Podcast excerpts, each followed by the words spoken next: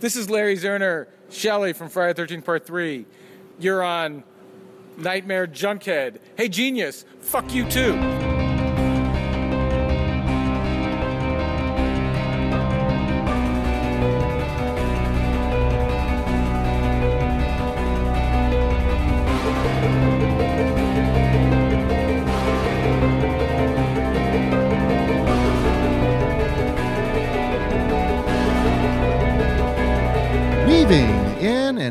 Your consciousness like a bad dream you can't wake from. This is the Nightmare Junkhead Podcast, a horror podcast that has and will always be a fan of the side ponytail. Uh-huh. My name is Greg D. I'm Genius McGee. And on today's episode, we're heading back into the mouth of March Madness as we welcome some of our favorite podcasts to help us break down the surviving horror classics from our 1983 bracket. And whether you've cried while kicking the can or not, you can listen into our show. Simply search for Nightmare Junkhead wherever podcasts are played. Hit subscribe, and when we drop our latest episode, it will download directly to your listening device of choice. All up in your best smell in the world hole. You can find us smelling out on social media. Uh, we're smelling on Twitter at Nightmare Junk and on Facebook at Nightmare Junkhead. And it is on that Book of Face where we have an events tab, which leads to. Shenanigans and madness shenanigans. And as this episode is releasing on Friday, March 10th, if you find yourself in the Kansas City area, head on over to screenland.com where you will find they have your. I don't even know kind of shenanigans taken care of indoors. That's the madness and virtually. it truly is the madness. And normally in the madness, mm-hmm. we're recording far enough that we don't know what's happening. right. But we scheduled far enough where we do.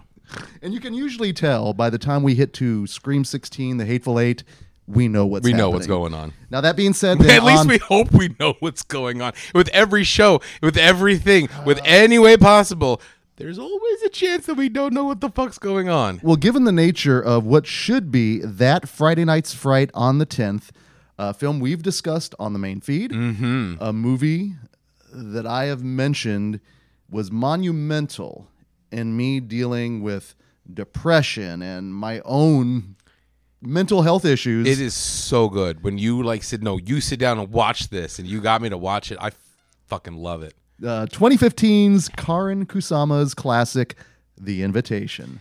You gotta love any movie with John Carroll Lynch.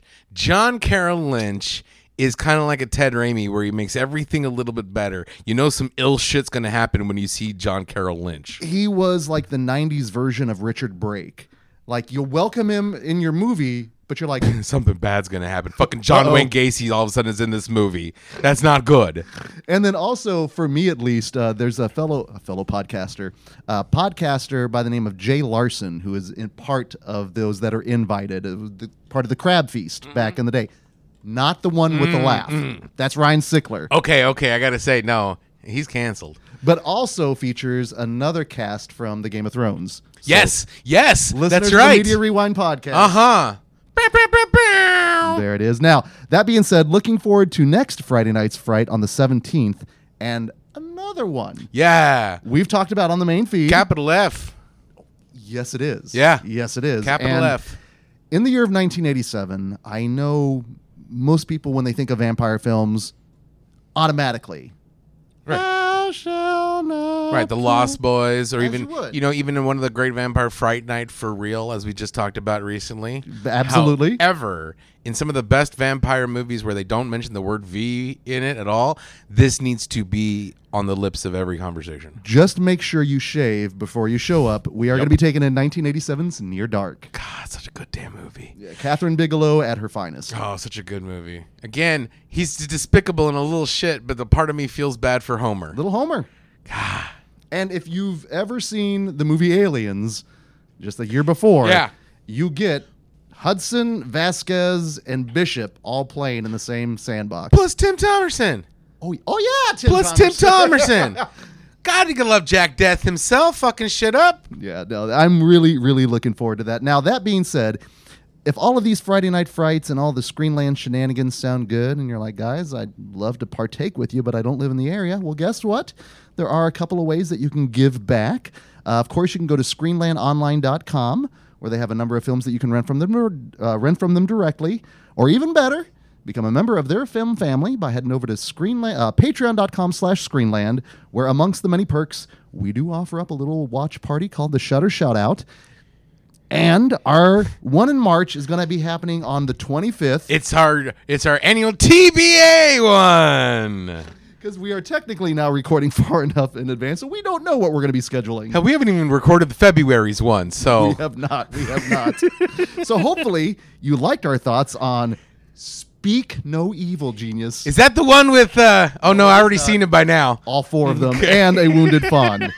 now, of course, both of those are streaming on Shudder. Uh, but by joining the film family, you're going to have access to what genius after he giggles. What do you call it? That's the home game. where you can hear him giggle along with you as we do provide uh, customized pre-show visual uh, video introduction with genius and myself giving you some context and information vintage uh, trailer reels and of course post-film discussion where we will be uh, processing Whatever madness we decide to thrust upon you.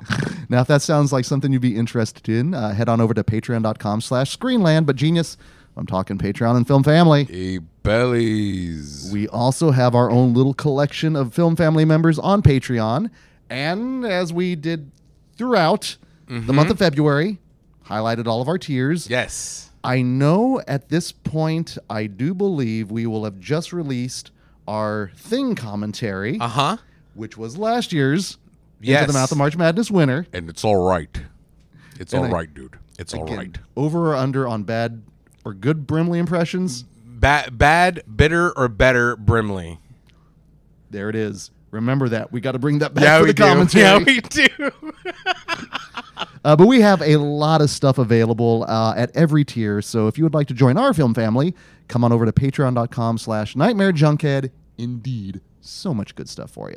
And speaking of good stuff, yes. uh, as we go into the round of the Scream 16, it's definitely one of my favorite parts of the madness because then, unlike the first round, we get to expand and bring in some of our favorite podcasters, filmmakers, film fans, just people that generally love genre as much as we do. And it's even better when we get to stay local.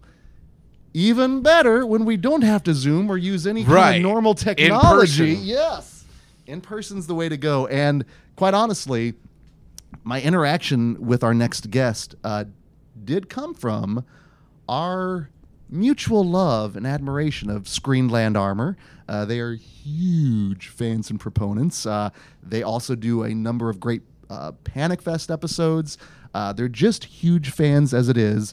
In fact, if you would like to hear them dig into some of your favorite genre movies, uh, you can find them uh, as part of the Dirtbag Cinema Podcast. Please welcome, for the first time, Scott Decker and Stephen King. Hey, how's it going? Thank you guys for having us on. Honestly, we know we talked beforehand, but uh, being here for the podcast, being here for the cast, it's um, it's definitely the perfect place because, like you said, this is like uh, home. You know, we talked a little bit about all the all the tumultuous moments throughout the past two years that you know, kind of what we can talk about what spawned our podcast, but. Uh, it was uh, pretty awesome to see us all come together and uh, really just rally behind Screenland, and uh, it, it's a it's a testament to kind of what what it means to be part of what the film family is. Do they call it? It's a, it's a very very true thing. It's a family thing. It's we. It's awesome to be here, especially back here in this room at Screenland Armour. well, and as we usually have to make the off-color joke about the the, the couch. Come on in in the back. We're gonna do some recording. Like plopped right down, Right. no hesitation. Have a just seat on the couch. forward. Why do you think I chose the chair? right? Couldn't have said it any better, my friend. It. I know. Uh, you know. I was talking to you guys before. It's super, super big to be here. I know you're. Oh, you know, not celebrities or whatever. But this is a big deal for us. You guys are the the podcast around here, so it's a big deal. And you said genre fair, and I mentioned it to somebody the other day about our podcast. They're like, "Oh, you just do horror movies." Just do horror movies, and we try to branch out, but by God, we uh, pretty much do horror movies at this point. Well, and It just I- bleeds in. There's Yeah, no it really way around does. it. Eh, the tendrils, yeah. Yeah. Well, before we start bleeding and truly tendriling our way, uh, where can our listeners find you out on social media? Uh, please Abs- plug and promote away. Absolutely. So yeah, we are Dirtbag Cinema at your your Facebooks, your Twitters, your Instagrams, all that. And then for email purposes, the Dirtbag Cinema. There's somebody out there who took Dirtbag Cinema before we got to it, so we are the Dirtbag Cinema. I don't know how the hell it happened. Um, but yeah, outside of that, we're we're on you know Spotify and, and Apple and all those places, of course. So uh, yeah, Dirtbag Cinema. Well, and I've been listening to your show since my first episode. I can tell you my first episode. It was your guys' interview uh, with Jacob Roberts, who very much part of the Screenland film family. Absolutely. And when I was involved with it, I was immediately impressed. Number one, with your guys' chemistry, but number two, with your genuine joy of what you were talking about, and especially the communal theatrical experience, which is on our show is very important. Yeah. It's very Key. sacred. Mm-hmm. So immediately, I'm like. These are my people. And then I've just been listening since. So, that being said, how did the show itself come about? it was you know we were doing what we do now on the show for years and years and years and uh, we just decided because you know at that 2020 point where you know we would come here we would watch a movie and right after the movie we would go out grab a beer sit down talk about the movie digest it do that kind of thing and then 2020 rolls around covid hits and everything goes like dark. And so, you know, we didn't we talked about doing a podcast, but it never really had the purpose. I think that was kind of really like what, what we we we didn't know what we were doing. We just we knew why we wanted to do it. Mm-hmm. So we just kind of like oh we want we want we knew there were people out there that enjoyed the conversations the way that we did. We had friends that were just kind of like you know missing missing community, and so we're like, well, what if we just sit down and put this out there and and have people engage with us? That that's really the key. I think the mm-hmm. best part of the podcast for us, you know, we we geek and we love that plenty, but when folks geek with us. That's, I mean, it's it's just irreplaceable. That feeling of just like you know when somebody watches a movie that you recommended and loves it. Mm-hmm. Nothing Oh, yeah. like that. When somebody like watches a movie and hates it, honestly, I still love that too because at least you watched a new movie. But you know, I, I really do think that it, it had a, I, it was that first domino. But now, I mean, we were kind of talking earlier. Things are kind of getting back to where everybody's kind of just going and doing things. But yeah, there's there's still so much joy that we get out of it, and um, I, you know, it's now that we can go out and still do what we're doing now and be in the mm-hmm. same room, we still want to connect with those people who we've, we've mm-hmm. you know kind of rallied with along the way.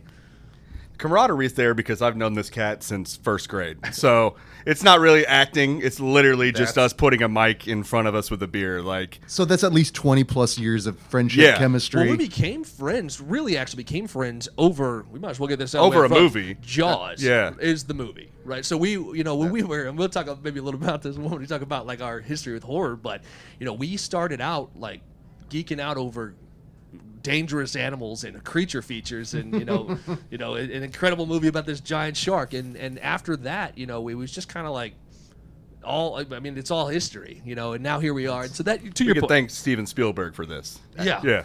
We can thank Steven Spielberg for a it. lot Right, of right. things. A lot of things. It's always kind of funny how, like, you're saying you guys are friends for a long time, and then you're like, "Hey, let's put a microphone in front of our face and record and see what it hits."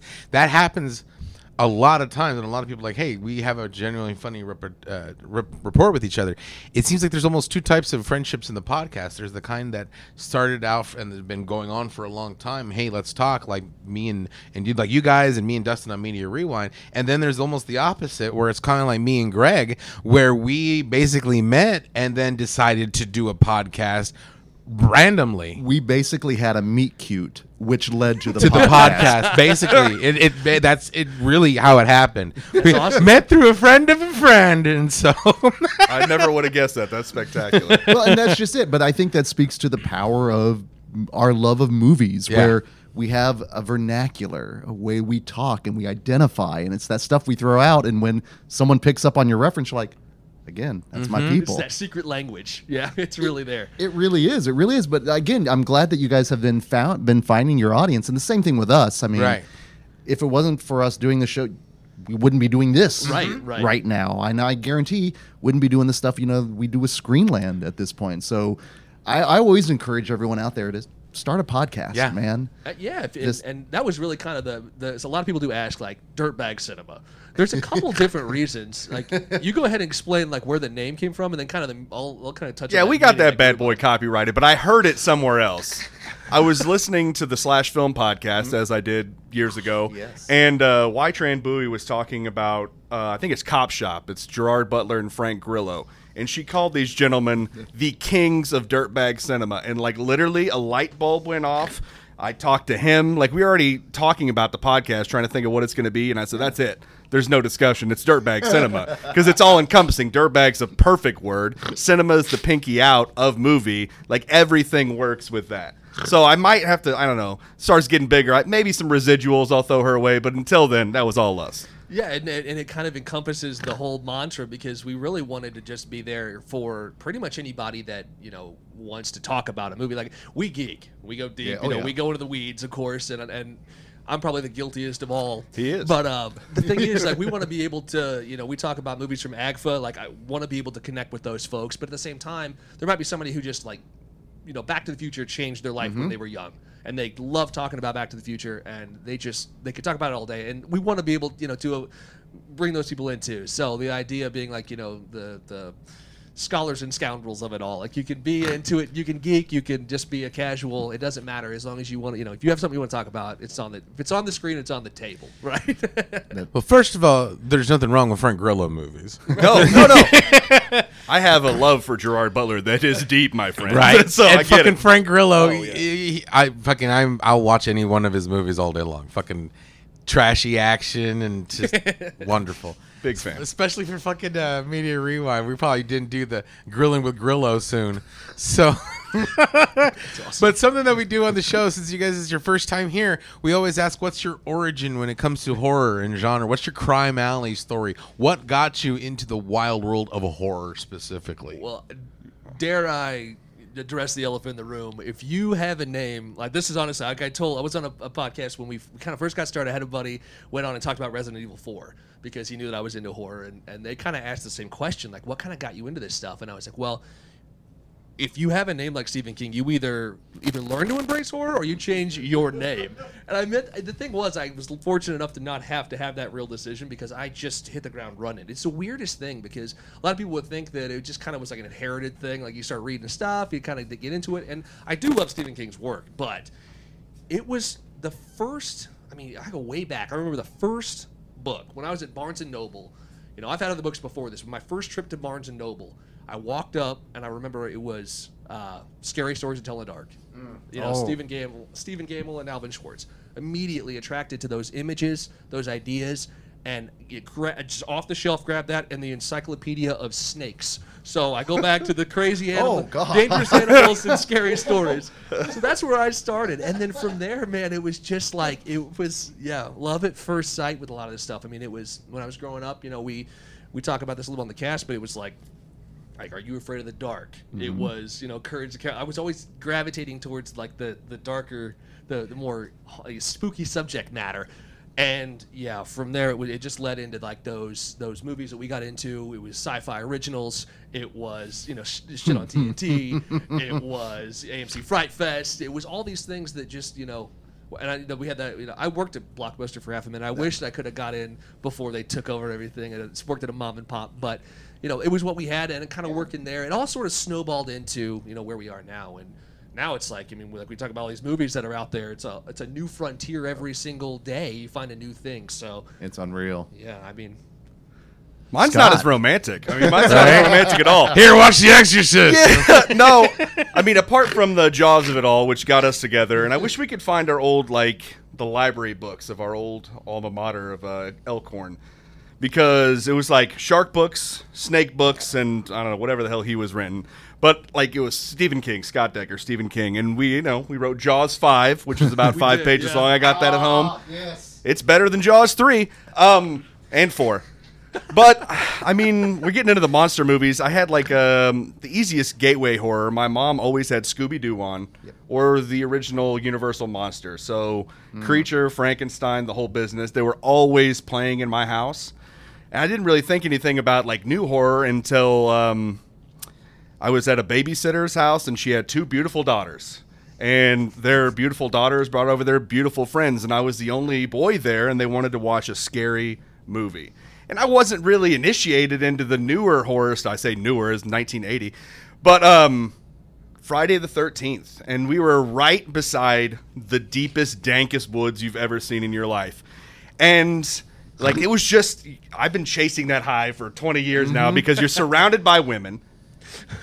You're trying to act cool, and at the same time, the movie leapt out at me. Oh, no. So it was a sex and candy kind of deal. Like I, it was, it was perfect. But I've been chasing that like first time viewing of a movie since then, and I'd never really thought of that till you give it kind of the criteria. I was like, what was my gateway? Friday the Thirteenth got me up there, man. And uh, See, those are two magical stories. One, I could see where I would be chasing your dragon too, Right? Surrounded by a bunch of women watching scary Yeah. movies for a first time. Awesome, dope. Don't dream it, be it. yeah, But you, for you, Steven, I gotta say, I find your your uh, entry origin charming and delightful, and I find you kind of lucky because, like, when you were saying you had those when growing up, you had those good entry gateways, like uh, scary stories to tell in the dark, and then you had like, uh, Are You Afraid of the Dark? Oh yeah, yeah. See, growing up, we were thrown into the deep end. Like it, we were thrown into like, here's Tales from the Dark Side. Well, you know, so it's like I always, I almost kind of envy like people younger than me because they had also that uh, not no, not just necessarily They a smaller more- step, but Yeah. they had like not as big as a fall. Sure, yeah, no, and it's it's definitely uh, one of the things about the Stephen King. I, I it took a while to get to that because I, you know, my parents weren't going to let me crack open Gerald's game after a kid's cuisine. You know, like it was, I had to work. It was like middle school before I actually knew who this guy. Was. Don't bother was. me now, mother. I'm reading Eyes of the Dragon. Oh, man. Like, my, it- my my tome of the stand has come it in. was- it took some time, but once you, you know, once I finally, uh, Pet Sematary was the first venture. I, we talked earlier, about, but it was just That was your first Stephen King? book? Yeah, so Go it was big. How, That's how old were you? adult. all like sixth grade. Wow. Yeah. Yeah. As soon as I could get it, I did. I mean, I would, uh, you know, I'd go to the public library, but up until that point right there, you know, I'd always like teachers would stop and laugh a little bit. Sometimes I remember it, like spe- Like, substitutes. oh, you're not gonna read that. they would be going through the list of the uh, the the roster and get to my name and they hesitate, and I was always like, "Why the hell are you laughing?" I mean, and then I realized, okay, so this Yeah. guy is another guy. Yep. And then I put it together that he writes books, and then by the time I got to where they were actually on the shelf, which looking back, I mean, sixth grade, I mean, I'm I'm here for it. I mean, but it was Pet Sematary is the real deal. I mean, Oh. that was That's the first time I think I ever read about a uh, an HJ back in the day, and I felt s- like such an adult. Well, and that's the when thing that was because Stephen occurring. King has his very adult theme, adult topic, and he'll fuck some kids up in his in his books. So like, I can't even imagine like. And like my s- first Stephen King was Cycle of the Werewolf because it had pictures, right? but like sixth grade reading uh, Pet Sematary, that's impressive. That's like a that's an adult novel with adult themes. That that's that's pretty dope, dude. Thanks, man. I mean, I, I'm I'm still here, you know, ticking along. I don't know. I mean, it, was, it was a risky role, but we Well, and we it- did That's it cool. Yeah, that's if cool. popular culture has taught us anything, better Stephen King than Michael Bolton when it comes to having a same name. yeah. Hear that? Ass But if we are talking Stephen King, that should bring us into our first matchup here in the round. oh, nice segue. Eh, you know, again, 10 years in, at least, gotta Right? figure out a way to segue. Something. But uh, in the round of the Scream 16, we have four films, and that means we have two matchups. And our first matchup does indeed involve the, the great Stephen King with a gimmick that was big at the time, as our first matchup involves both Christine going up against Amityville 3D. So we're going to throw this out. Which of the two shall we talk first? Can we can we talk Amityville? I mean, I got a story if you want. It's, I'll keep it brief, but I got a story to kick this thing off. No, no, no, no. Indulge us. Okay, all right. So this was several years ago. My wife, um, Tristan, of course, I didn't know her at the time. She was working at a local inn. So this was a really, really cool spot, big house, kind of turned into like this giant bed and breakfast where you see some of these, you know, like each room kind of has a theme. You know, they really doll it up, and it's a really nice little joint. And um, she was working there for I think several months before this happened. But one morning she arrives, you know, they kind of go in, they clean up the rooms, they just kind of do the, the housekeeping thing and then get the breakfast ready. So she goes in, she comes into work, and the the woman who, the lady who owns it, comes up to her and says, we, we have an issue. Like last night, two people left, like the, the big room upstairs, like the big, the, the number one room, they left that room, like the woman woke up, the wife woke up screaming. They left in the middle of the night. And Tristan was like, "Oh God, okay." We and and they go upstairs. She tells her why. They go upstairs. Dead flies all over the bed, all over the sink, all over the windowsill, and it was just like I mean these were not not one of them was alive. So she goes. They go in there. They clean it up and and you know they they run the vacuum on the windowsill. They get all those dead flies. They come out of the room, come back in maybe five minutes later, dead flies on the windowsill. Not as many, more dead flies. They checked the whole thing, and I went to the this place with her year, all these years later and checked out the room. Um, but they checked the the chimney, maybe Yeah. something dead, you know, a bunch of dead flies. Who knows? Not a single thing that they could find that would that would indicate all these flies being there. So in in the spirit of that, let's talk Amityville, baby. No, like hooker under dead hooker underneath the mattress or anything like that, or Uh, not a thing. And this like room was in the- immaculate, man. It was no like blood stains in the the roof for dead bodies in the in the in between the the jo- the joists. They didn't find anything, and I was like, well, for my first thought was, well, did they check? You know, they, you know, it's maybe got cold, they all died, and then I don't know what would knock them down. But for them to be back there, not as many, but more flies had fallen in the time they were out of the room and back. Was it the Argento suite? Was it like Yeah. No, that would be maggots, I believe. It's true. well, and again, if anything has taught us, movies have taught us anything, that means there is an Amityville or something happening. That's funny because whenever you see a whole bunch of flies or anyone like that's fucking Am- there's an Amityville Yeah. house, or anytime you see a house with like a weird face facade, Yeah. fucking Amityville house. I mean that. I think you've told me that story before, but I feel like that you know two minute spiel was far better than the ninety minutes I was subjected to. So that let, let's throw it out there. Let's throw it out. Was this anyone's first time watching this particular movie? Mine. Actually, Okay. mine as well. Good. I it was my first time viewing as well. Did you how much did you know about this particular entry or even what is your like relationship with the Amityville franchise? I mean, I love a good haunted house flick, and so Mm-hmm. the I mean the original like 1979, right? I believe that was. I mean, that movie's incredible, and I love just that release that Vinegar Syndrome put out. Beautiful. Oh, And- very and- nice. But um, the as far as the franchise goes, I mean, it's. I think I mean it's the most iconic haunted house. I I love the fact that kind of when it came out, like that t- time frame right there, like all these movies. I think it was like like three years in a row, four years in a row. There was three of these things, hmm. and even though they like the third one was kind of capitalizing on a trend, oh, you also still had kind of like that that family values in jeopardy right there at the early early '80s, the Satanic Panic kind of coming back mm-hmm. around. So you know, I've always thought they were super effective. It's like the family being attacked, and like it's something that everybody kind of has an attachment to, whether it's not that iconic of a house. Some of us have a story about an inn, but Yeah. you know, everybody's got a house generally they can think of that you know a home they would go to, and if they you know what would happen if that was um, in jeopardy. And so the franchise as as a as an idea and as a I mean I love it, but this entry interesting. I'll say that. So There's Scott, you 56. mentioned There's 56 injuries in the franchise though. Unreal. So like, Yeah, it's Unreal. just it's huge. Well, I mean, you have the original one with uh, Daddy Thanos looking great. Brolin just kills it in the first one, and then you have the second one, which diminishing returns, but still a solid film. Yeah. And then I, even you just look at the ratings, you're like, what the hell happened with three? I think I know what happened with three. They must have rushed this joint in there because Richard Fleischer, the guy who directs it, I mean, he's got some like. some Classics. I mean, 20 Yeah. years before, he Yeah. makes one of the greatest films of all time in 20,000 Leagues Under the Sea. The year after this one, I know you guys are fans, Conan the Destroyer. Yeah. The guy's got a pedigree. He's got I think they said, here's some things to throw at the screen. Here's some actors that nobody particularly wants. Eh, throw some flies in there. Boom. Amityville 3.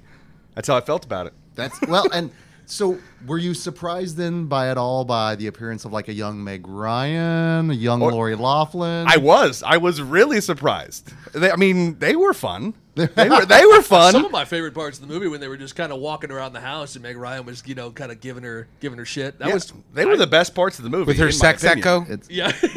is the denim. I think there was something. She was with playing the Mario. denim. Yeah. Denim, denim, denim. Yeah. yeah, that was good. So did the 3D work for you at all? I mean, what 3D? There was. Yeah. Uh, I mean, I mean, there were some good spots in there, but I think there were still 3D movies to come after this, but they were on the downhill. So the big ones came out before this, and this is why I think it was rushed because it, you know, came out in November of this year. Before this, we have Jaws 3D, which say what you will about Jaws 3D, the 3D was probably better in the theater, right? And you had the year before with uh, Friday Part 3, which is just a gangbusters. Nobody can argue that. And then they're Fuck like, hey, we, I'll argue that. I'll argue that. You're the guests and all, and I've been biting my tongue, and I'll let you finish. But just know the me and you were going to spar after you're done. no, Giddy up. no, no, no, no, no, no. But I, I just think that they saw some money in the 3D thing. They got a pedigreed director and said, "Here's a couple words on some paper. Here's the house." like, I don't really think it has any like connective tissue to the other films either. Well, it's really just a funny you should say that again. Continue. But I mean, apart from that, I was like, "What the hell's going on here?" Like I was sitting here watching it, going, "Okay, this is fun. This is fun." I kept thinking, "Drag Me to Hell." The flies, like you, you guys were talking Yeah. about the, the flies of it all. I was like, "When's the old lady, the, the babushka, coming out and gonna really To yak in her havoc?" mouth and shit? Yeah. 'cause I wanted that. And then said we get like five seconds of a lizard monster that was unexplained. Well, and I think the the key, one of the keys too, is that the house I felt lacked character. In the other films, the house was Yeah. so Was much something. Yeah. Yeah. vibrant in its own way. And I, yeah, uh, this one was just like those brown walls, and it, I mean, I get that that was kind of more of a kind of after the fact with the the whole Stephen Kaplan story and everything, kind of the being the inspiration for this, but.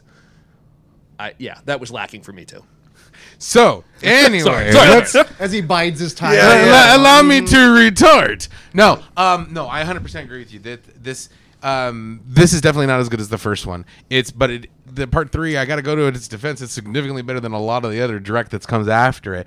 Um, as for the 3D, I was there for Jaws 3D in the theater. No, this one is better 3D. Um, so Soft spot in my heart for the big shark. I- I don't admit get me it. wrong. I love this. I Yeah. love Jaws 3D, but this 3D was better. I mean, just it didn't have that wide mouth silent shark going through. But um, it's funny that you should mention that this has no feeling. This was the first one that says we have no affiliation with any other 3D. I mean, it said right in the trailer that no affiliation with the other Amityville movies. So this one is the catalyst of all the other 56 shitty Yeah. Amityville Karen, Amityville douchebag, Amityville. Amityville, whatever you want, there you have it. I mean, I think there actually is an Amityville douchebag, Well, and so um, no. But I actually, I gotta say, I thought this movie was significantly more fun than I expected it to be, and I remember watching this and actually having a really fun time with it.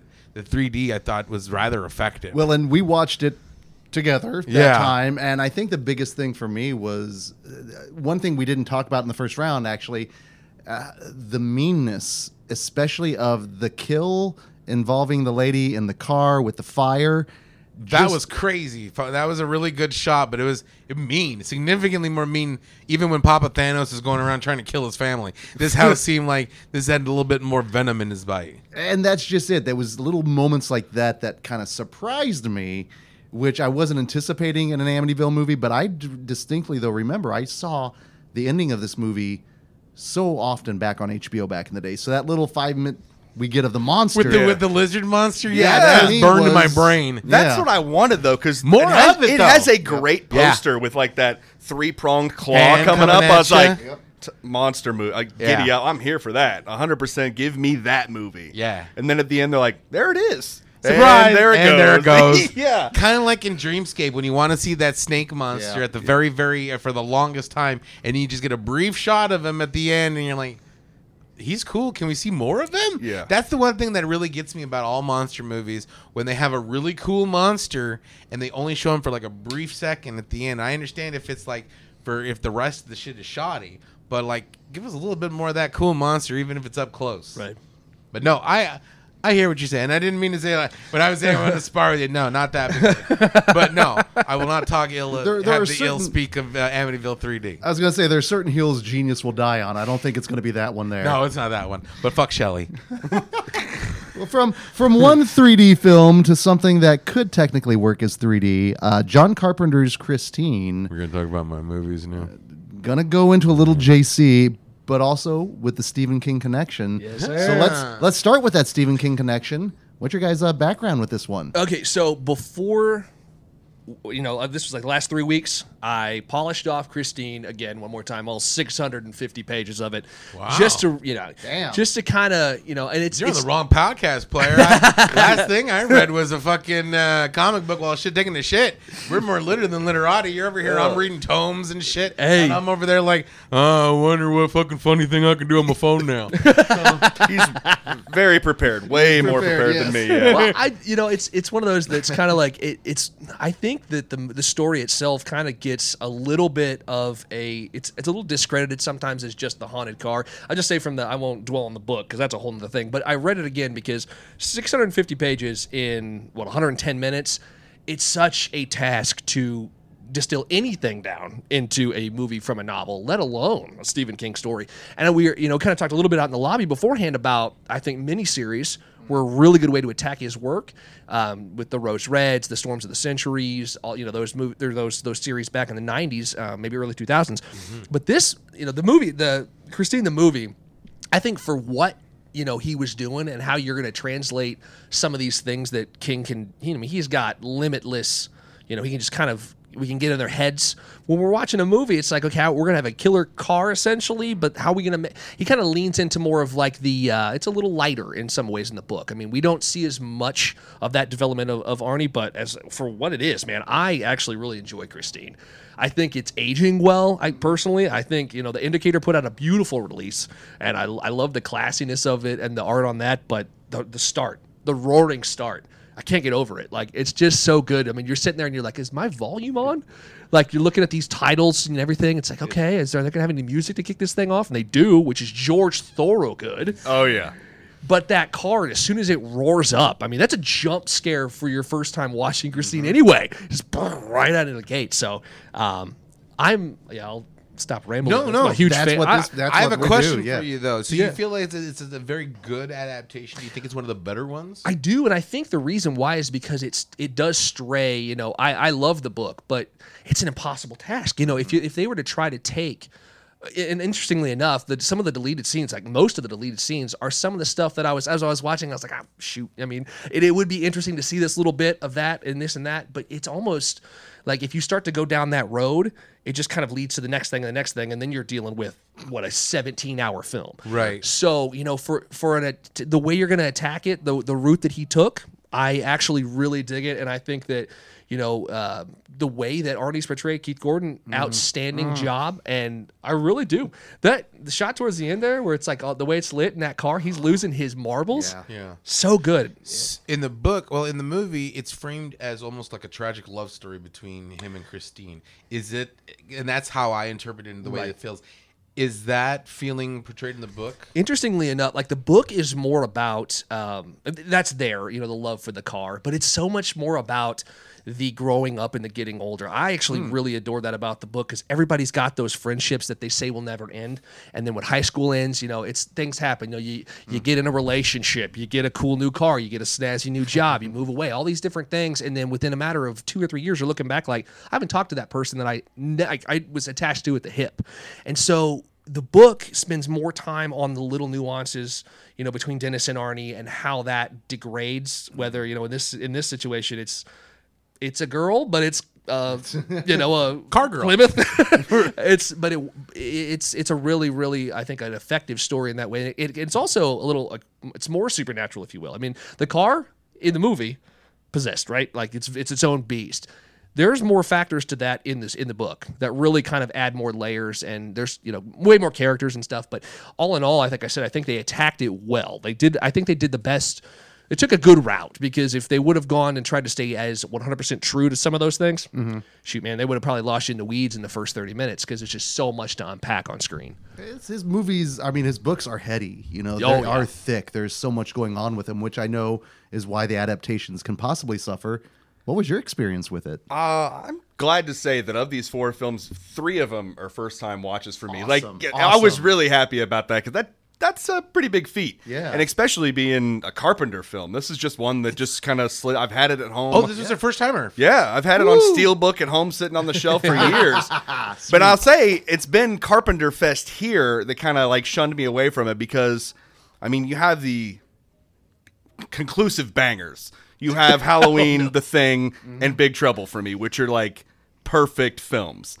And then there are people reevaluating some of the later work and like heralding it like it's it, I disagree with uh, how highly some of these movies are getting lauded. So I was like, I'm gonna wait for Christine because everybody thinks very highly of it, and I'm glad that I wasn't disappointed. The movie, the movie kills. I mean, I had one problem, and it wasn't the possessed car. It's the fact that that smoke show show's falling for Arnie. I don't care if he greased back his hair, put on a new jacket. He treated her like garbage. She was a ten. It's in the car. It's it's It is. confidence, baby. And, and confidence is key. I get it, but he was a stone cold rat. Yeah, he was. He was an asshole. But you know what? I was thinking like maybe she's attracted to brains. Maybe she's one of those like what is it called like uh, s- samo sapiosexual like Yeah. but at the same time he was kind of stupid too. Yeah, he's not very bright. he wasn't very Not cool. Very he bright. wasn't very likable. And she was a fox. And you know what? He had multiple and again like the friend the multiple foxes like hi. And he just walked by. She goes hey how's it going? Well, like well, that's just it. When, when poor like uh when she's like "Mm, nobody notices me. And I'm like you're fucking a fox! Oh my god! But it's also it's I, I agree because I, I think this is that film that people always forget. Oh yeah, it's a Carpenter Yeah. movie.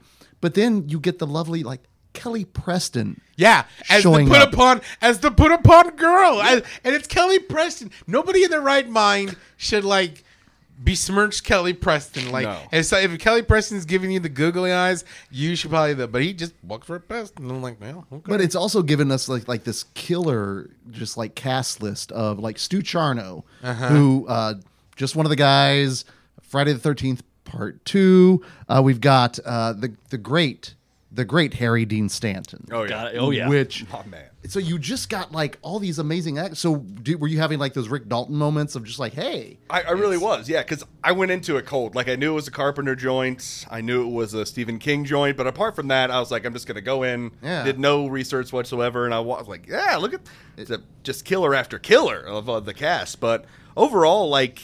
I really dug uh, the special effects when they did show up. Oh, yeah. you know when Christine's like, that was my uh, my other one gripe is that Christine's just hanging out in the junkyard for untold how long at the very beginning. Looks like shit, and it's pretty obvious towards the end that she can do whatever she wants. So why didn't she just look real hot out there in the junkyard? she she's she's got to be motivated, answer you know? oh yeah, come on, Stephen I think I do. Honestly, if, if I was to guess, so um, in the in the story or in the movie, George LeBay sells the car. The owner had died. his brother. Right. Roland LeBay has passed away in the in the in, in- Roland's a huge part of the book, but he's died. So she's almost in mourning. New love, new life. Well, that's romantic. How I- I can Christine get, her? that. How Christine got her groove back? So she's been waiting for a while, and she's like, "Oh, there's hot young meat." She's like the, the new Plymouth MILF, right? And Yeah. so the Plymouth Cougar. and so then, like, yeah, this is basically how Christine got her groove back. that should be the sequel. I'm, Yeah. I'm with you there. Yeah, she she travels to a tropical paradise. You know, where there's a lot of like toll, toll bridges and isthmus and sounds. She can drive around and get around like a night rider, but for like romance and evil. I'm down. So, question: What do you? What are your thoughts on Ghosts of Mars? Choose your words carefully. I will choose my words carefully. Uh, my mother watched that movie on repeat, and I loved it when I was a kid, and it is still a guilty pleasure. I think Okay. the movie because I know that Carpenter wants to direct his western, and he's got Yeah. to do it kind of twice with Assault on Precinct 13 and Vampires. He really tried to make his western with this one. But man, homeboy with the t- what Big Daddy is that his name? The the main bad guy. Mm-hmm. Yeah. He's just there's a lot going on there. I will say it is a big guilty pleasure. I don't love it, but I will sit down anytime it's on and be like, yeah, I'll fucking watch this. know? You have chosen because Pam Grier. well. Well, you've chosen correctly. Yeah, yeah, Pam you, Grier's my girl. You've chosen she- wisely. Oh yeah. Such a I'll loaded fucking- I'll- question. I'll- I'll- Such a loaded I, question. I Yeah, fucking I'll- love Ghosts oh, yeah. of Mars. I'll watch that shit all day long. Something crazy, just real quick. I was going to share with you guys because it, it hit me out of nowhere. I was reading that book, and I don't think Spotify should know that I was reading that book. But as I, w- I oh. just opened up Spotify one day, The Christine song. ZZ Top's Eliminator. I don't know if you guys the cover Oh, of yeah, the Eliminator. cover. Yeah. Oh. Why is that showing up in my recommended? The cover of that is the uh, 1933 Ford Coupe, Because if bright we- red with the headlights. If we've seen Possessor, Brandon Cronenberg's Possessor, we know why Hey. that has happened. Just has Well- great taste in music. Yeah, It's well, great. And, well, and then the music is fantastic in Christine. Yeah, the it shot really is. when she's going down the highway chasing after homie, dun, all dun, on fire dun, with the dun, music. Oh, dude. Oh, Well, and the spot on. streets when Moochie gets bowled over, Yes. like just give, Everything like, give me about the it wet streets all day. beautiful. yeah. It's, a, it's a beautiful looking and sounding movie. Well, and this is the rare film in the early 80s where Dean Cundey didn't actually shoot the movie, which is very surprising. I didn't even look at that. Yeah. That's just it. No, and you make that assumption that it's like him or Gary Kibbe were the two people that he usually mm-hmm. worked with Carpenter most. collabs. So yeah, so actually to see it, he just knows how to, to to ring the vision out. Yeah. I, I really dug it, but it was kind of a weird outlier. Like I can look at a lot of these other movies and go, Carpenter did that. Yeah. Carpenter did that. I can see why he did that. I'm not saying this is a paycheck movie. It was, Was a a paycheck, paycheck movie. movie. Okay, I didn't want to It was- No, it, it was it one kind of hundred feels. percent. It was a one hundred percent. Just did it for money. Oh It- it- man, because that the- makes me feel better. because thing- it came out like Yeah. the book was not even done when this movie here. was coming Well, out. I guess it's out of like kind of the theatrical not so greatness of the thing, so he needed to do something. He yeah, he- fall this back was basically his journeyman uh, Okay, journeyman I- project. okay, well, I but feel a at lot the same time, he that then. fucking killed it though. Oh yeah. Yeah, I listened to him talk about it on the commentary, and he actually he talks about it fondly. Mm-hmm. Like he he had fun with it. I mean, it was definitely not a you know a too much of a, a labor. You know, he mm-hmm. really embraced the story. No, it's it's kind of perfect that way. So, other thoughts on Christine before we start battling it out? Um, I think I'm good. Let's fight. So, in the round of the Scream 16, we have two bits of criteria, and uh, the first one is so nice we do it twice. We are going to ask which of the two films is closer to your heart. closer to the heart. I had to go back to Buck because I couldn't remember what impression I did, so I'm going back to fucking Buck Flowers. When in doubt, go Buck. When in doubt, call up the Buck. The Buck stops here.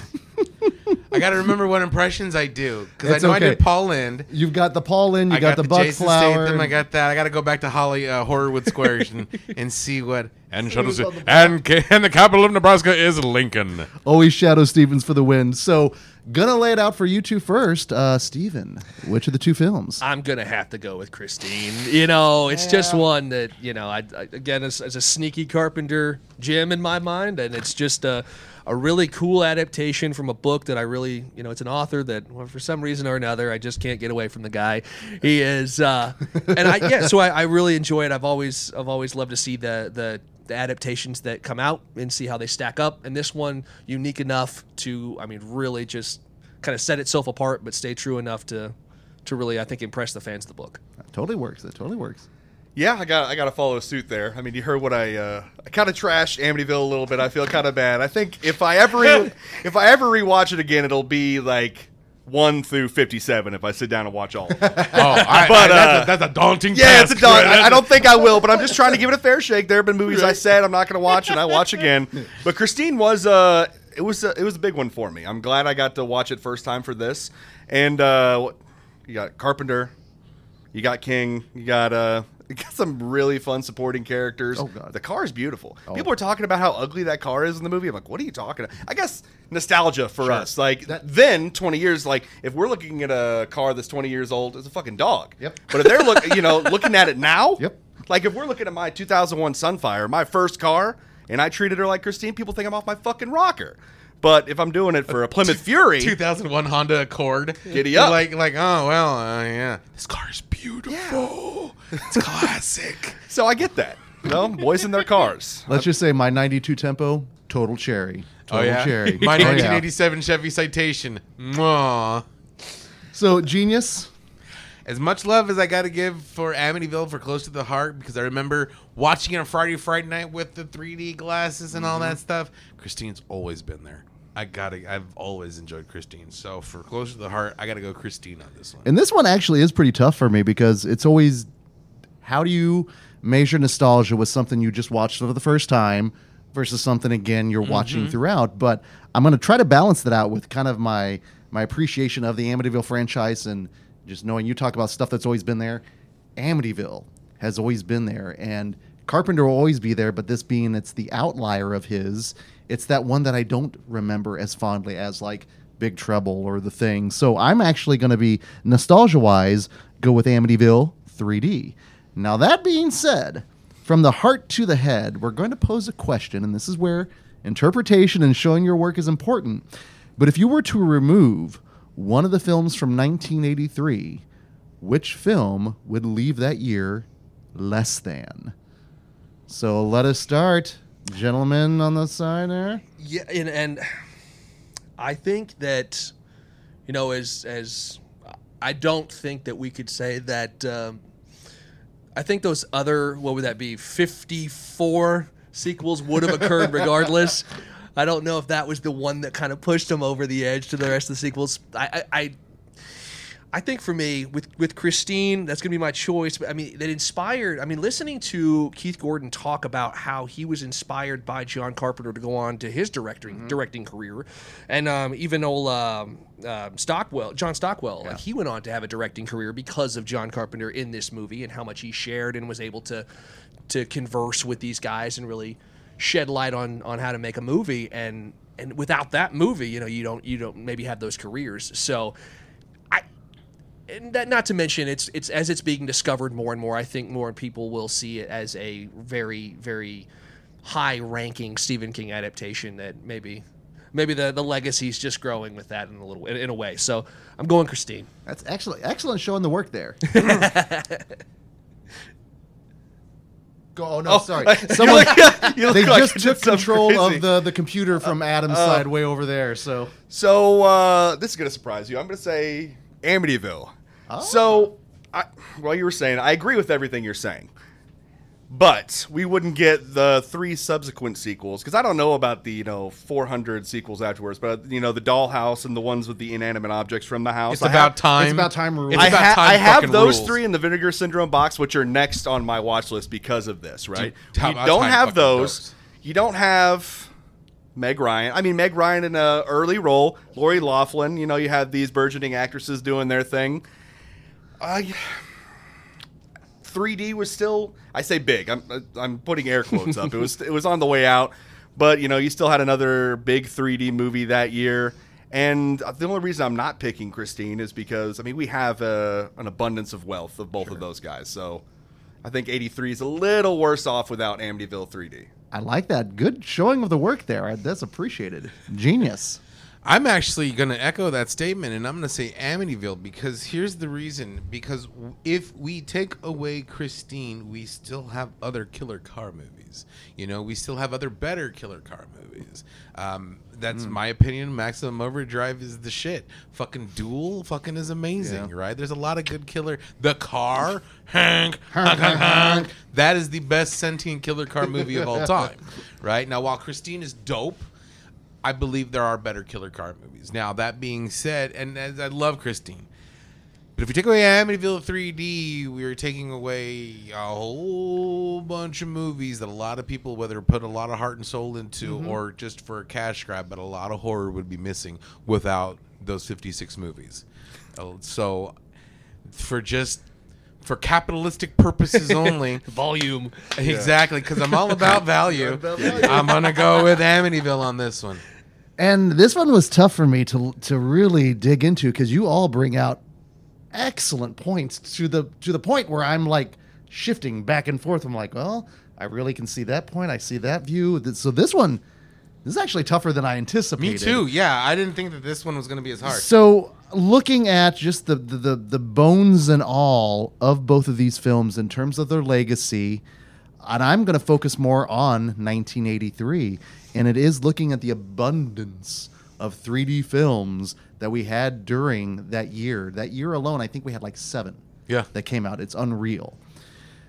We didn't get that many killer car films in '83, and honestly, anytime you can have a, a collaboration like this where you have someone like john carpenter adapting someone like stephen king and making it that film that you always forget oh yeah john carpenter did to me there's genuine and genuine joy surprising and finding it and going shit why has that been off my radar for so long without that you don't get the joy of finding that next level of carpenter movies so for me it's going with uh, Christine, and by a count of five to three, Three. revving her way he runs through the house like the car. into the round of the Hateful Eight. We have John Carpenter's Christine, nice. Which leads us to our last matchup here in the round of the Scream 16. Two tonally different movies. Wildly, totally different. Wildly, totally different. Which different. is why I like when we get to br- put them together. But we have uh, the Twilight Zone going up against Sleepaway Camp. Which one do we delve into first? you choose. Oh, uh, let's do Twilight Zone first. Want to play kick the can, Doc? yeah. so I'm curious. Was this one that you again?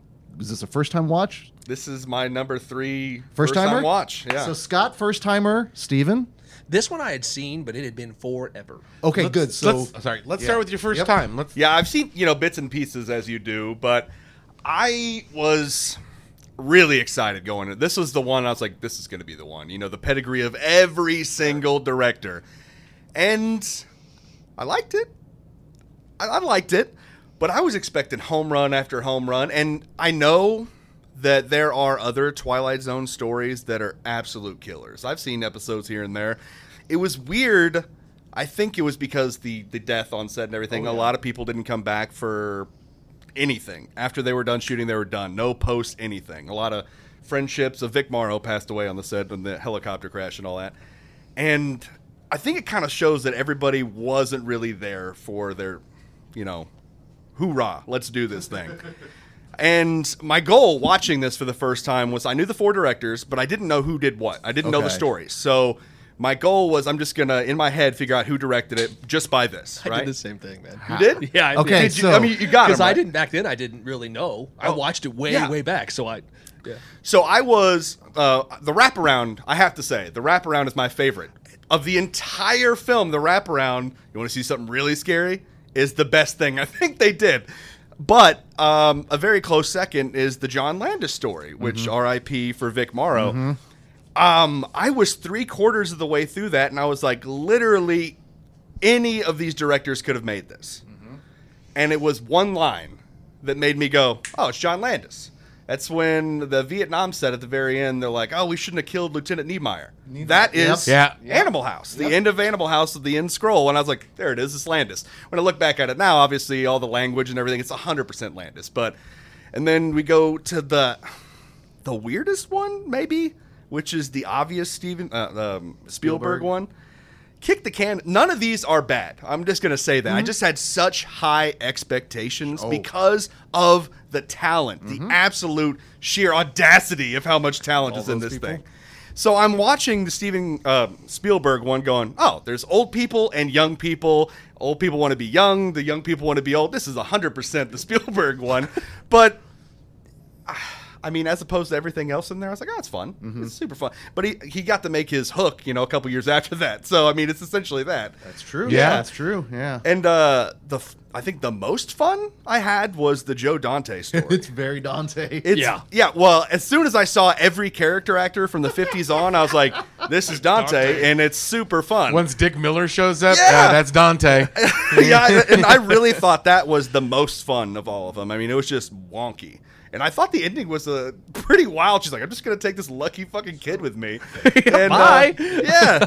He's just going to do whatever. He's going to be my, you know, rabbit's foot. And then uh, the George Miller, that's the one I forgot. I didn't realize, I forgot George Miller actually directed one. And you can't really tell that because there's no dystopian cars and Mel Gibson's nowhere in sight and no dancing penguins. So you couldn't really think it was George Miller, but I, I There is the It's on eye the pop.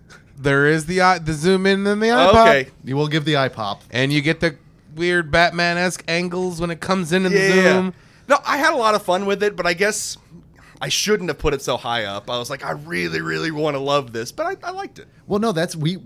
You have been struck by hype, hyperbole, and like expectations Yeah. built upon word of mouth. You know, because people will say Twilight Zone the movie, best anthology out there. Based, it's Spielberg, it's Yeah. Landis, all these cats.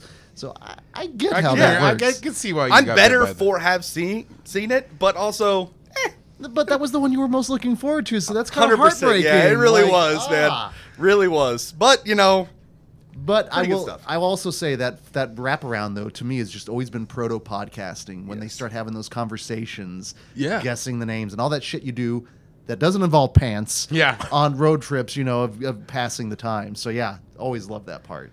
Yeah, I, uh, a friend of our podcast, I was telling him about a an idea that Steven and I have for a short that we're going to direct, and I was telling him this and that, and not to go into wildly onto that, but he's like, you need to watch the opening of Twilight Zone. So I kind of got a kick in the pants there because I saw the really cool opening before this, but trying to say that our story is similar to that, which it's not. It's not that at all, but I loved that. Oh, that's cool. Yeah, That's Check totally out cool. uh, ArieScope. Is it on ArieScope? oh yeah, the Road to Fright Fest. The Road to Fright Fest. So Joe Lynch and Adam Green did a whole little series of like a kind of a parody of this where they sit and they talk.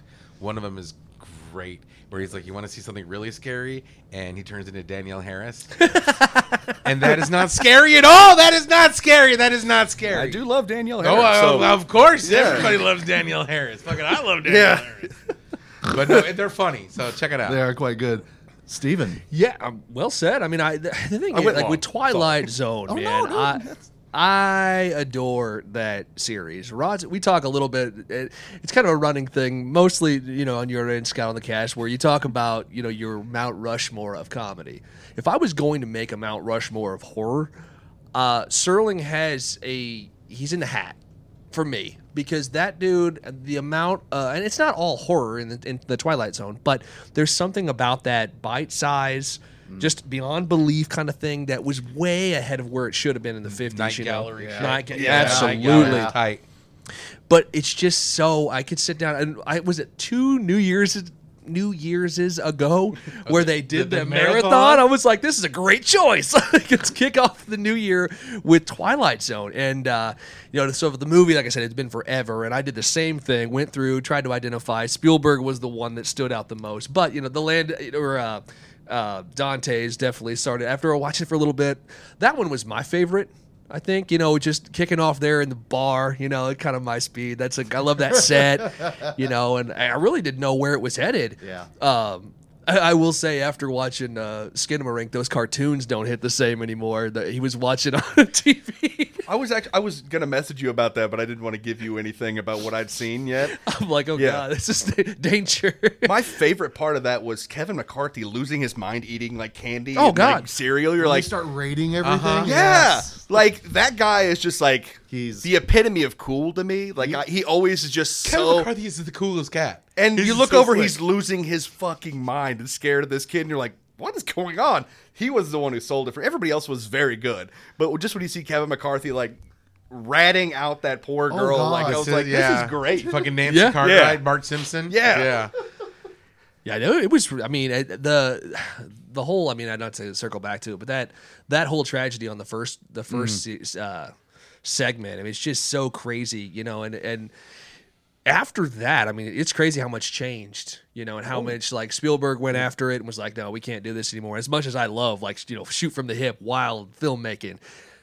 It has to have a lot. It's just uh, what was that? Um, Cursed Films. Have you guys seen that Yeah. series? I did, and I I, wasn't was not prepared. prepared to see the actual death. Yeah. Dude, I turned it off. I just like walked into the other room. Yeah, It was- They 'cause should have said something. They Oh, should have yeah, said I like, "Hey, I we're gonna." at the beginning. They They they drop show a- you the They show footage. you the film footage oh. and you see him girl, and they, felled by the blade. It's Yeah, you so see them just fast. Like, Oh. like that. I mean, it's like- bad oh news no, bears. no, no, no. hearing Yeah. the stories though, like I mean, it's of, of like the folks that were on the set. I mean, it's it's I you know I'm glad all that got you know addressed and now we're, we have some rules and regulations out there. But the the the actual short is or the uh, the actual segment is really good. I mean, it is really good, but like they, they should have said like, "Hey, we're about to show you two kids getting Oh, chopped that- yeah, up by yeah. an airplane propeller."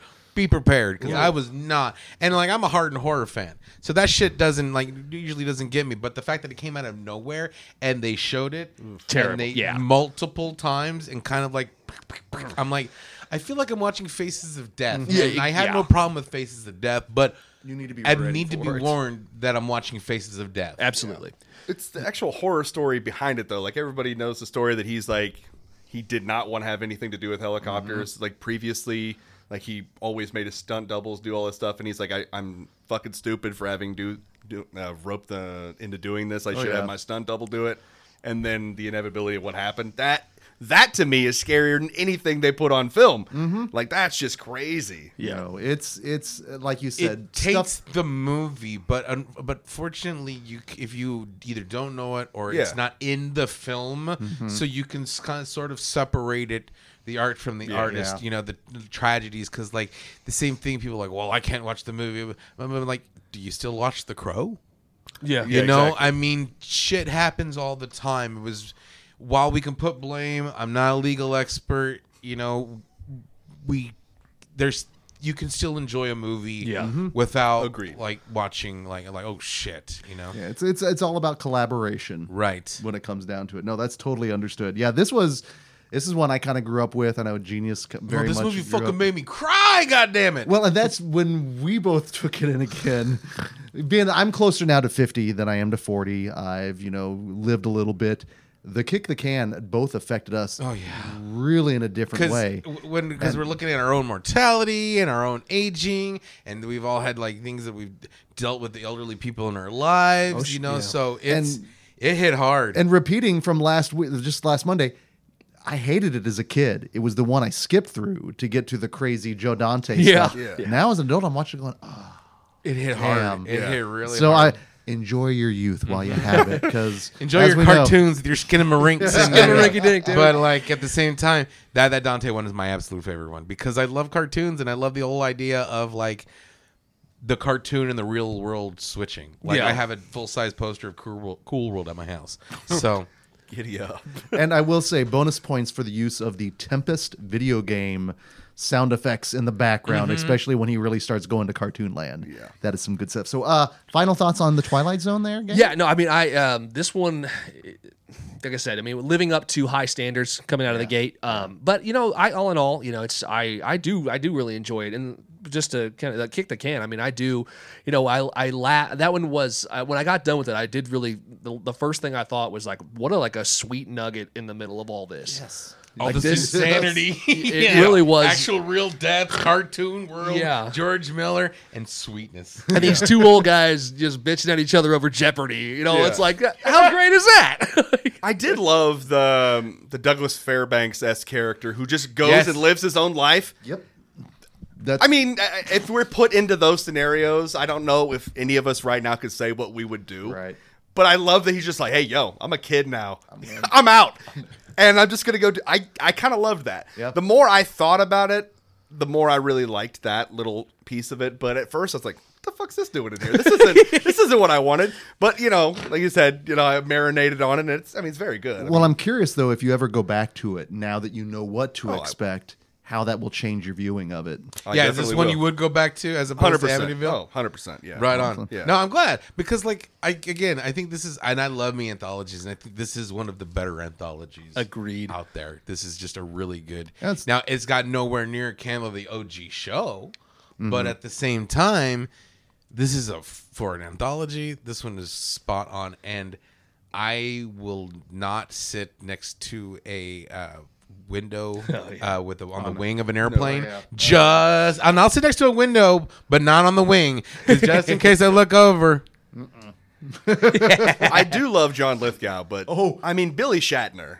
is up here on that, right? I mean the OG one, But he With Shatner. he gave it an all. There's something about Lithgow's performance. Lith- did you ever see the one? Did you ever see? Did you ever watch Third Rock from the Sun? yeah, Okay, so their leader was William Shatner, Right. And so there was an episode whether where he where the leader's coming to visit, oh, and he goes to Lithgow, and he goes, "How was your flight?" And he goes, "It was great, but I swear I saw something on the wing of the plane." And Lithgow goes, "The same thing happened to me," right? is- And I'm like, "That's very very funny," and only a very specific few will get that. that joke. is great. yeah.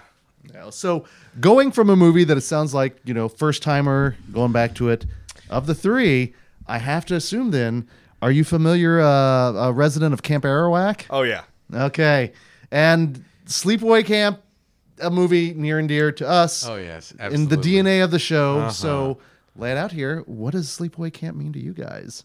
it's funny. The first time I saw it was only a couple years ago. All of Oh, these yeah. are relatively new to me, and Was I it saw shocking? Was it shocking? It's, it's really because he showed me the list. I go, I'm gonna sound like a dumbass. but uh, no, um, it was right after uh, Joe Bob got his resurgence. What 2018, and I'm I work nights, so I'd always have to catch up on these at his house, whether he liked it or not. And um, that was when I really, really, really wanted to watch, and it did not disappoint. And Yeah. I've watched it a couple times since then. Like, I mean, I guess we addressed my beginnings in horror. Friday the 13th I mean, big fan of the Burning. I mean, there's a Oh, there's yeah. a theme here. I like these woodsy based horror films, especially when they're having fun with it. We talked about the prey. I went on about the prey. That was that uh, release that that thing gets dragged. But I love yeah, slashers in your um, your familiar your your suburban worlds, all that. That's great. But but get me some nature with my with the side of my my slashing because I love that. I love just seeing beautiful landscapes and then horrific violence. Like those two things juxtaposed, man. It's just a. It's I love the camp slasher to to just mm-hmm. kind of echo that, and this is one of the top tier. I you know of that wave.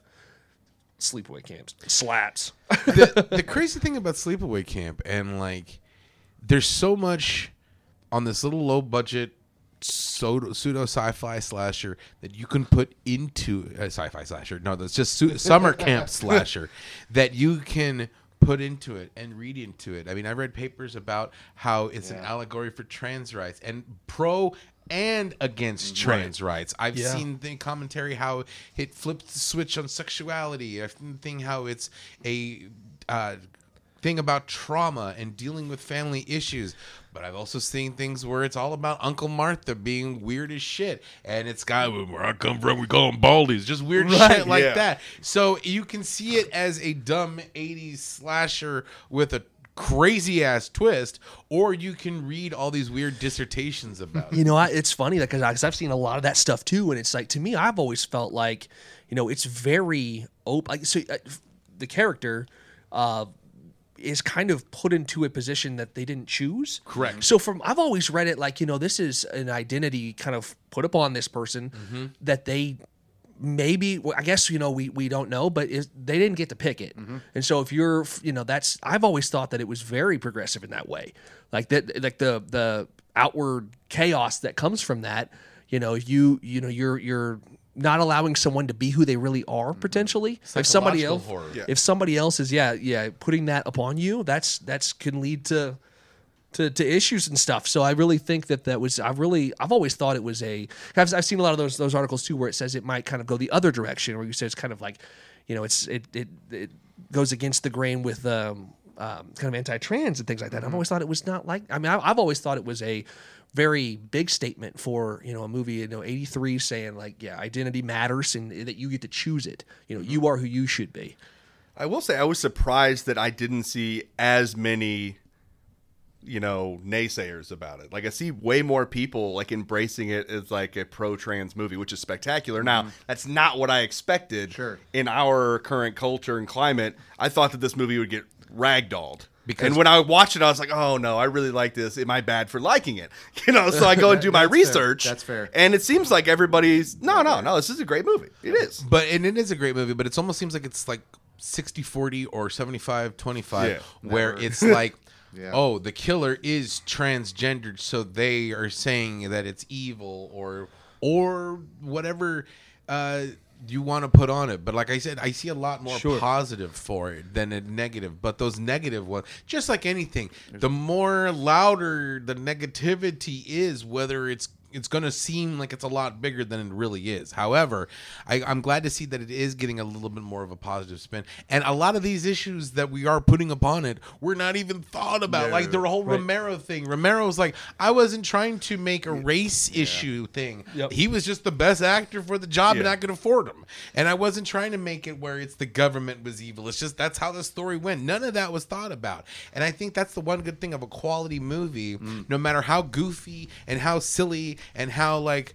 we call them baldies and people are getting rammed rod with hot irons. You know, I, I there's still when you can interpret so much, so vastly different things, and have so many different conversations Yeah. about one movie, and none of it be the same. Absolutely. I think that's the mark of a quality film. absolutely Not- Couldn't yeah. agree more. You know what I got from it though? Is, are, is there camps for like people our age? Because I never got to go to camp, and I think that that's one reason why I like these movies so much is because I never got that Get that experience. Yep. Like now that seems super fun. I was always at work or always doing this or that when I was younger, so I kind of missed out on that communal like camping experience. And Bunch watching it, it seems guys, so Are you ready for the summer? this one Count me in. like, I'm in. You know. You should have seen Scott just lit up this room right now. I am that. all That was- for that.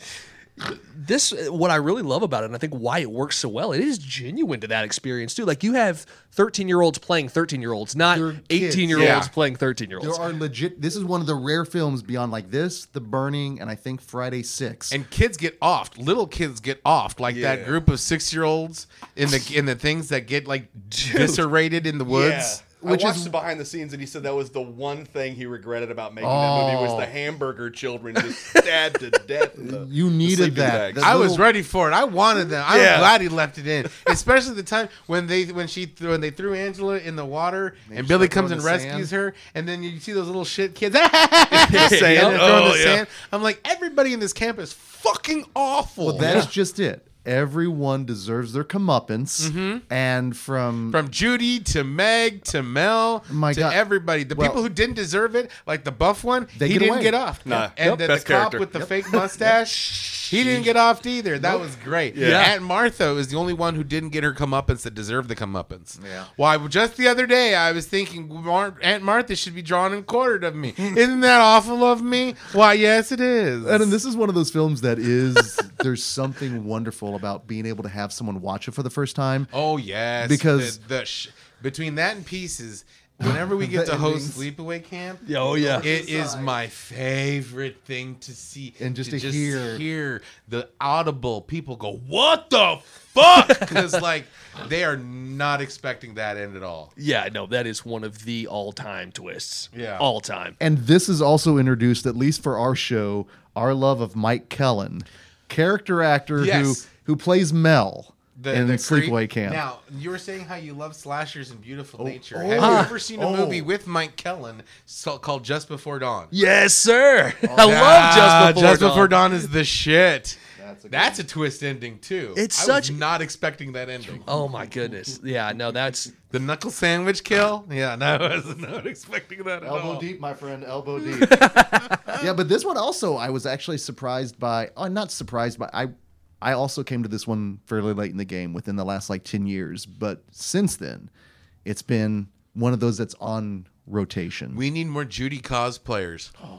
that side ponytail. That I'm side telling you. ponytail. Oh yeah. And Big fan. I'm as someone that also appreciates the cutoffs. Like this movie makes me feel Yeah, like this was equal opportunity cutoff. And- Everybody had cutoffs in this movie. a lot of boy ass. A lot of, a lot of No- hairy no bare man ass. in this Yeah, one. and a lot true. of filthy talking kids. That baseball scene with just nothing but tirade but filthy words. Wonderful. Hey, genius, was eat shit and realistic. li- eat shit and die. hey, Greg, eat shit and live. It's perfect. Yeah. there's a lot of quotable lines in here. She's a carpenter's dream. Flat as a board and easy to screw. Hey, Baba Revolve. hey, Baba Revolve.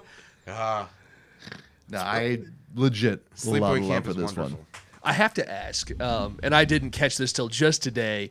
Um, was it on purpose that this opened the same day as Amityville? Yeah, the exact same day. Probably not. I can't because I know this got like four or five screens on the East Coast. It was just such a small release. So low budget. Made more than Amityville. Unreal to think about. Then Yeah. that's even eh, 1983. Another time. Another place. Kind kind of hard to figure and ring that one in. That was one of the things they said in the behind the scenes thing I watched today. Yeah. Their big like champion moment was like we beat out. Amityville three. Yeah. And, yeah. uh, giving me Sleepaway Camp 3D, I would have probably taken it as well. Oh yeah. Now, obviously, a lot of love given to both of these films, but only one can make it into the next round. So uh, let's see here Twilight Zone or Sleepaway Camp? Steven, which is closer to your heart? It is definitely going to be Sleepaway Camp, just for you know the I as many times as I've seen this movie, and I mean the I just want to say before before I just forget to say it, the kills. You know, you go to a slasher film, kills are king, and when you get in there in this movie, man, the effects that uh, Edward French pulled Ed off, French. just murders. Coconut liqueur. Every single one I feel like is just a, a crusher. It's I mean, you've got the boiling water. That's money with the blisters that bubble. Yes. You know, you've got that outstanding snake out of the mouth. That's a great. I mean, they built the body for a snake out of the mouth, and I, I have to take my hat off to that. the bee stings. The bee stings. I hate you know That looked flying, gnarly. stinging Yeah. insects. They I they terrify me, and so that was that one was personal. But every single one of them was inventive and, and interesting and fun. And on top of that, the realism of this movie, like you said, Mm-hmm. that that feeling of camp, that feeling of just like that you're you're there in it, and everything just clicks and works. And I go back to it every time. You know, you watch it, you still can't quite prepare yourself. For that image, that that the face, you know, everybody. I mean, we talk about like what was going on there with the character, but Felissa delivering like, and uh, granted, a lot of that was all cast, but Yeah. her face that that she did was spectacular. I will say the best kill is the one you don't see anything. Judy's kill. And we've just universally accepted that we know what happens to that iron, but we don't. I mean, we don't. But it's such a perfect kill. I love that. It's the best one. Eh, Hats off to everything he did, but I, the best kill being the one you don't see. That that just speaks. Oh, Chef's Kiss. yeah. I'm just kind of glad we don't outstanding. see it though. I don't want to Oh, see no, the aftermath no, no, I of that. don't You know, like ah, Yeah. Because the way if he made bee stings gruesome Oh, and snakes out of the mouth, I can't even imagine what Con Air catastrophe he has. No, but uh, a movie that has a 15 minute softball interlude and can still keep me like entertained. And it's a one winner. of the best parts of the film. Yeah. and So you're like, in the the realistic realistic- going. Mount yeah. Rushmore of baseball scenes, not baseball movies. Uh, they need to have that. Uh, Naked Gun. Enrico Palazzo. Oh, All comes into play. strike three. and then he does the. He hasn't even thrown the ball yet. Oh yeah. I, I could just see, I could just see Mike Kellin. Hey, it's Enrico Palazzo. As the kids are like being foul mouthed in the baseball game. oh my god. No. So Um, Have you seen the the light covers, the little light switch covers of Sleepaway Camp? So you oh, know, God. so Oh, you have, no, I have. you Oh, have a light a light switch that's like that, right? Okay. All right. But the what it is, it's actually Angela, right here as, As a yeah, as the thing, and the light switch that you flick on and off, I might need that for for my restroom. Yeah, yeah. and then she's there. I yeah. I might have to get that. Think about that for uh, Christmas, bub. Yeah. It'll be it'll be in your stocking. so Scott, which of the two? Twilight Zone, Sleepaway Uh, Camp. it's got to be Sleepaway, Sleepaway camp. Camp. I mean, I, I told you when I got the news, I'm like, it's going to be hard for anything to knock off Sleepaway Camp unless it's just an all time, you know, killer. Sleepaway Camp is just so much fun. Uh, across the board, everything about it is super fun. We had what? Daddy Thanos. We had Daddy Vader in this one, don't we? We Earl do. Jones's Yep, pop. do. Yeah, Robert Earl Jones. getting Yep. all the famous daddies in this episode. um, no, it's so much fun. The camp aesthetic is like very real. Like, even though I never been there, it seemed like it was just every one of these kids was. They even in the documentary, like we were just at camp. Yeah. and then they just shoot some stuff. But uh, the kills are great. Everything about it was weird to see the director only did like the fourth sequel and Yeah. like nothing else. Like handful. apart from Felissa Rose, a lot of these people didn't really do too much else, Right. which is a shame. And I didn't realize this thing was not lost, but like essentially lost for a long time. There were its diehard fans, but thanks to Scream Factory and some beloved fans, like now it's a big deal, and that like kind of inches this one to win even more because the fans brought it back, and that's the best thing. Love it. Absolutely. Genius McGee. So while I grew up watching Twilight Zone the movie, I might have even saw that bitch in the theater. Um, I can't remember, but I always grew up watching. I grew up with Serling. Grew up knowing Twilight Zone. I didn't come to Sleepaway Camp till well, I was maybe about 20, 19, 20, something along those lines. So I was late to the game with this one. But ever since then, Jesus, I love hosting it. I love mm-hmm. introducing people to mm-hmm. it. I love watching it. It's just I see something funny and new. I'm laughing with it and at it at the same time. With the fake mustache, you can't help but laugh at it. And it's taking itself so seriously and the characters are so goofy you're laughing with it. So for that alone, I got to go sleepaway camp. Just That is fair. Every time we get a chance to host it, It's I am fucking there. the cutoffs are coming off. Well, I mean, they'll come out regardless, but I did. I was lucky enough to go to a sleepaway camp. I went to Camp Wildwood back in the day. Fuck all that noise. Thankfully, I didn't have a young genius No, there I to don't wanna like go say, camping. "Don't go into the woods." You know, bad things happen out there. Monsters. I did, man, and I legit loved going there and seeing all the shenanigans that happen. Again, that makes my heart grow fond. And I grew up with the Twilight Zone, especially more on the movie, HBO viewings all the time, but that combination of actually having firsthand experience, knowing those kids' shenanigans, I probably cursed more at my sleepaway camp at Camp Wildwood than I ever did because I was with fellow kids. That's what you did. So nostalgic strings are pulling me towards sleepaway camp and Camp Arawak. Now, that being said, if you were to take one of these films away, which one is going to leave 1983 worse off?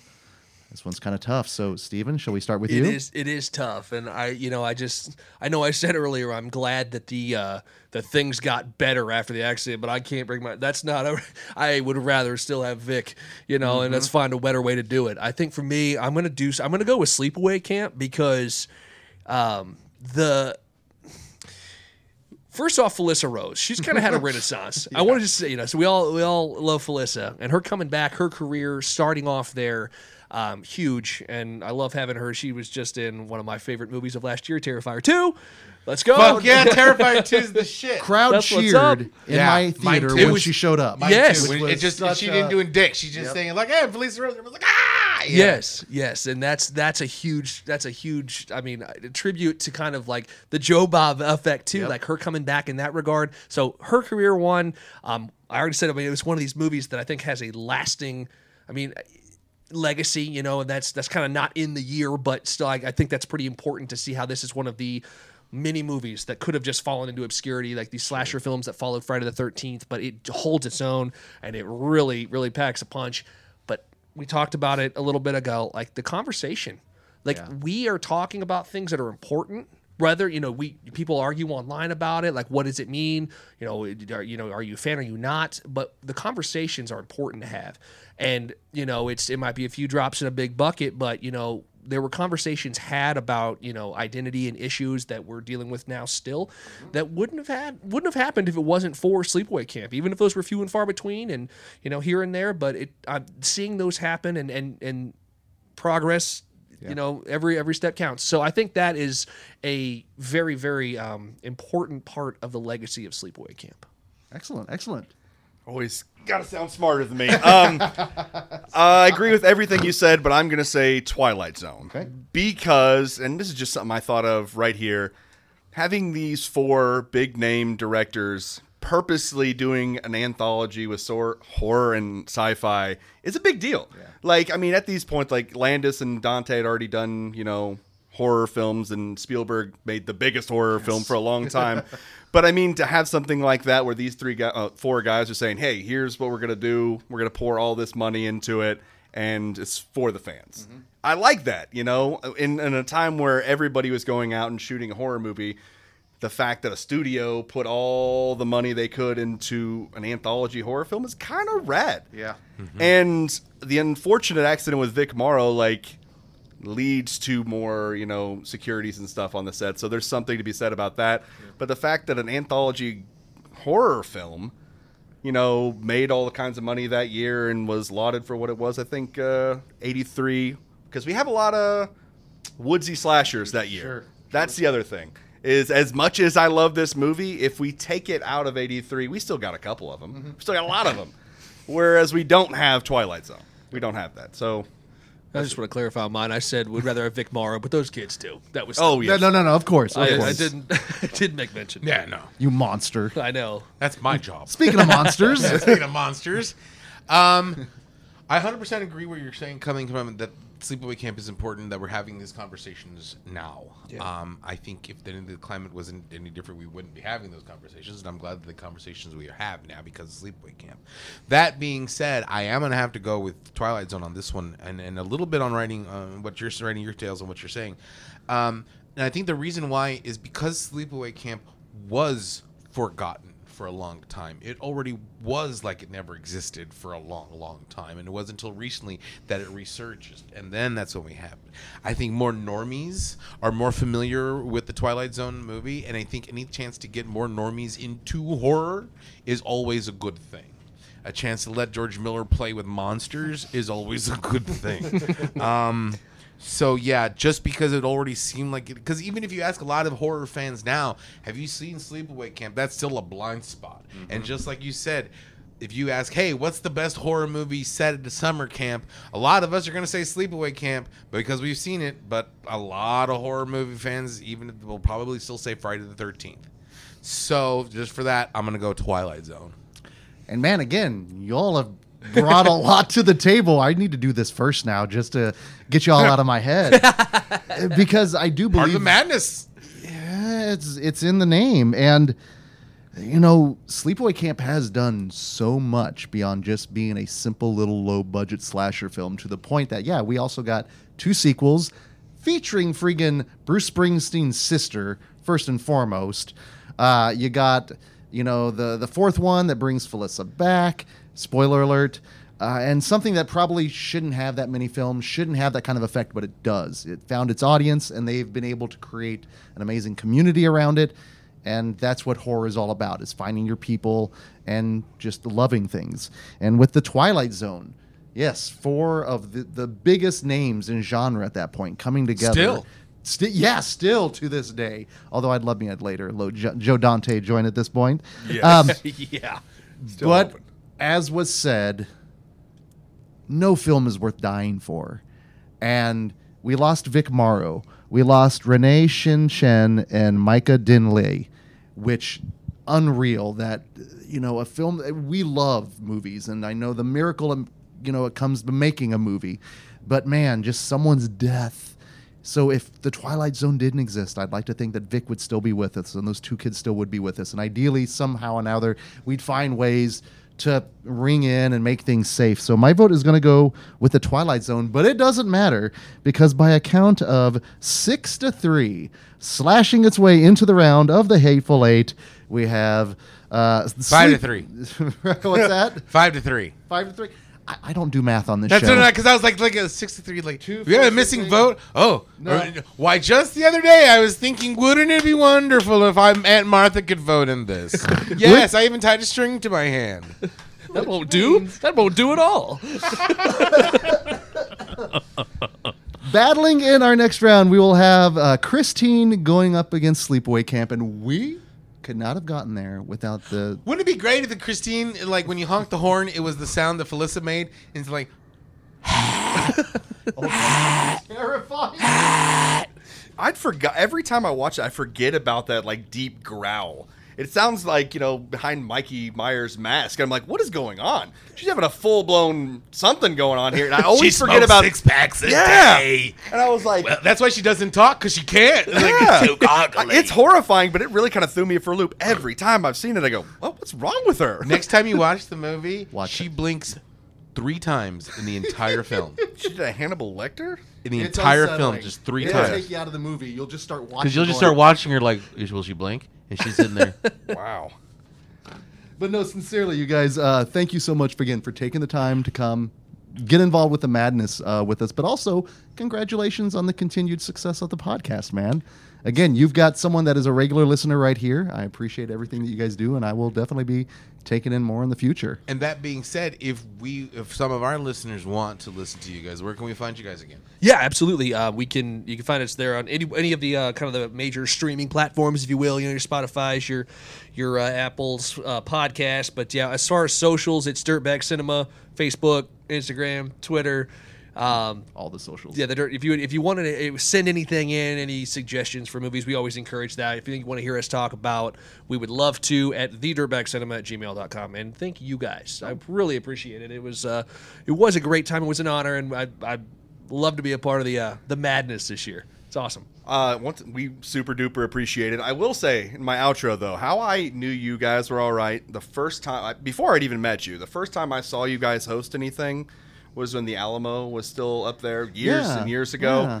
and a movie that was a first time viewing for me, which was super weird at the time because Arnold Schwarzenegger is my hero in everything he's done in life. I was like, oh, they're doing Conan Holy on the shit! big screen. Holy shit! Dude, that, they're that doing. a- okay, ahead, no, no, sorry, continue. sorry. I was like, they're doing like the only Arnold movie because I'm not a big sword and sandal guy. It's like they're doing like literally the only Arnold movie I've never seen on the big screen. I gotta go fucking see this, and it was the first time I saw you guys do your uh, Was do your thing. But was it on 35 by any chance? I think it was. Did we have a big poster that we gave away? Yeah, I didn't get it. Yes. You know what? I didn't get it. Your first time seeing us was our first was time our hosting. first time hosting. really? Yeah. Yeah. We were also just going to go to the show. Go to and the show, and then the, the the the manager who actually listened to the show was like, "Hey, I got this prize to give away, and I hate talking in front of people. Do you want to do it?" That is spectacular. And so we're like, yeah, they're like, well, because you guys talk for a living. We're like, I guess, yeah, guess sure, sure. So we did it, and It was like a 10 minute intro, I think. 18 because I recorded Our it. first Uh, one was yeah, and little so long. Now we're now we're at a tight five. Yeah. but no, Oh, no, that's that's, bad. crazy. That that's is good. awesome. Yeah. Yeah. Well, I'm glad then we've come full circle to Yeah. have you on the show. That's even better. Well, also just know you guys are always more than welcome to come on if you have anything to plug and promote. absolutely. Now, that being said, here in the round of the Hateful Eight, uh, we're going to come back after just a break. And Ooh, are we talking to the guys again? you know, we're going to be talking to Jeff and Rich from the Classic Horrors podcast. Hell yeah. So we'll be back in just a bit.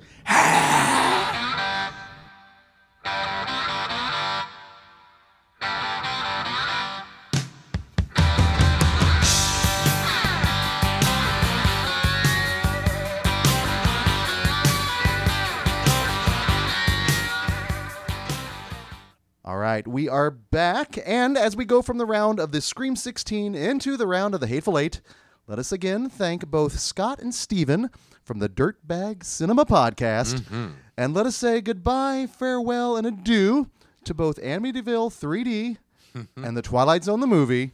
Oh man, guess we ain't gonna play the kick can no more, Doc. Any other day, we may have been kicking the can right now. Mm-hmm. But as it turns out, we've got two others that we're talking We're now. gonna kick the tires.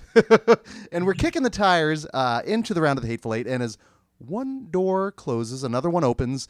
And quite honestly, when we're in this round, genius, it's important to bring a certain amount of Class. to the tournament.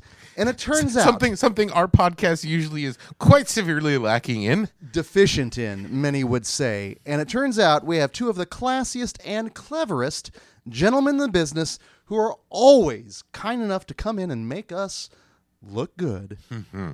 Please welcome back to Nightmare Junkhead and Into the Mouth of March Madness from the Classic Horrors Podcast, Jeff Owens and Richard Chamberlain. Thank you. Thank you for that wonderful introduction. It is awesome to be back here. Yeah, and I've just listened to your Undertaker and his pals podcast. There is no shortage of class in that.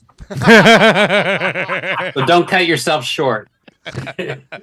Well, we we class in We class up. and we class out. Yes, we do. Yes, we do. No, seriously, guys, thank you so so much for doing this again. It it almost wouldn't be a March Madness without classic horrors. Cause like seriously, you, you guys are great. The, the, and the seven years we've done this, Mhm. We made one fateful error, one fateful year. we didn't finish here. We didn't hear about it for the rest, so we're like, well, we got we know we definitely don't want to hear about it again. So let's go. and beyond that, though, like Genius said, you guys always bring so much to the show, and also technically, you're Midwest guys, so you're you're so much one of us. It's ridiculous. You know, it's doing this is like it's kind of like become a, a tradition, like you said. It's one of the best times of the year. I mean, we occasionally we'll we'll do other things during the course of the year, make appearances in other podcasts. But for me personally, this is is the most fun doing another show besides doing our own. So it's uh, fantastic to be back. Yeah, look forward to it every year. So thank you. And that's what's past is past. I've don't even think about that anymore.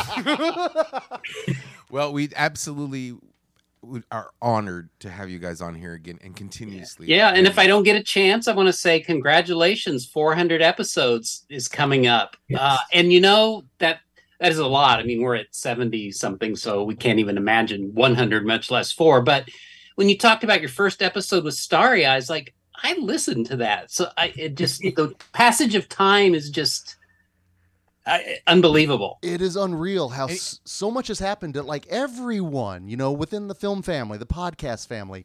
So much has changed over those seven years. seven plus? plus, and Yeah. you'd think we would have learned and grown by now, but as you see, if he's is old, get out.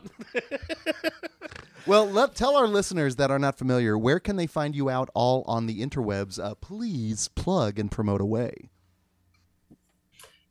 I'll start off and uh, say that I'm still doing my blog, monstermoviekid.wordpress.com. That is the only blog that I'm doing.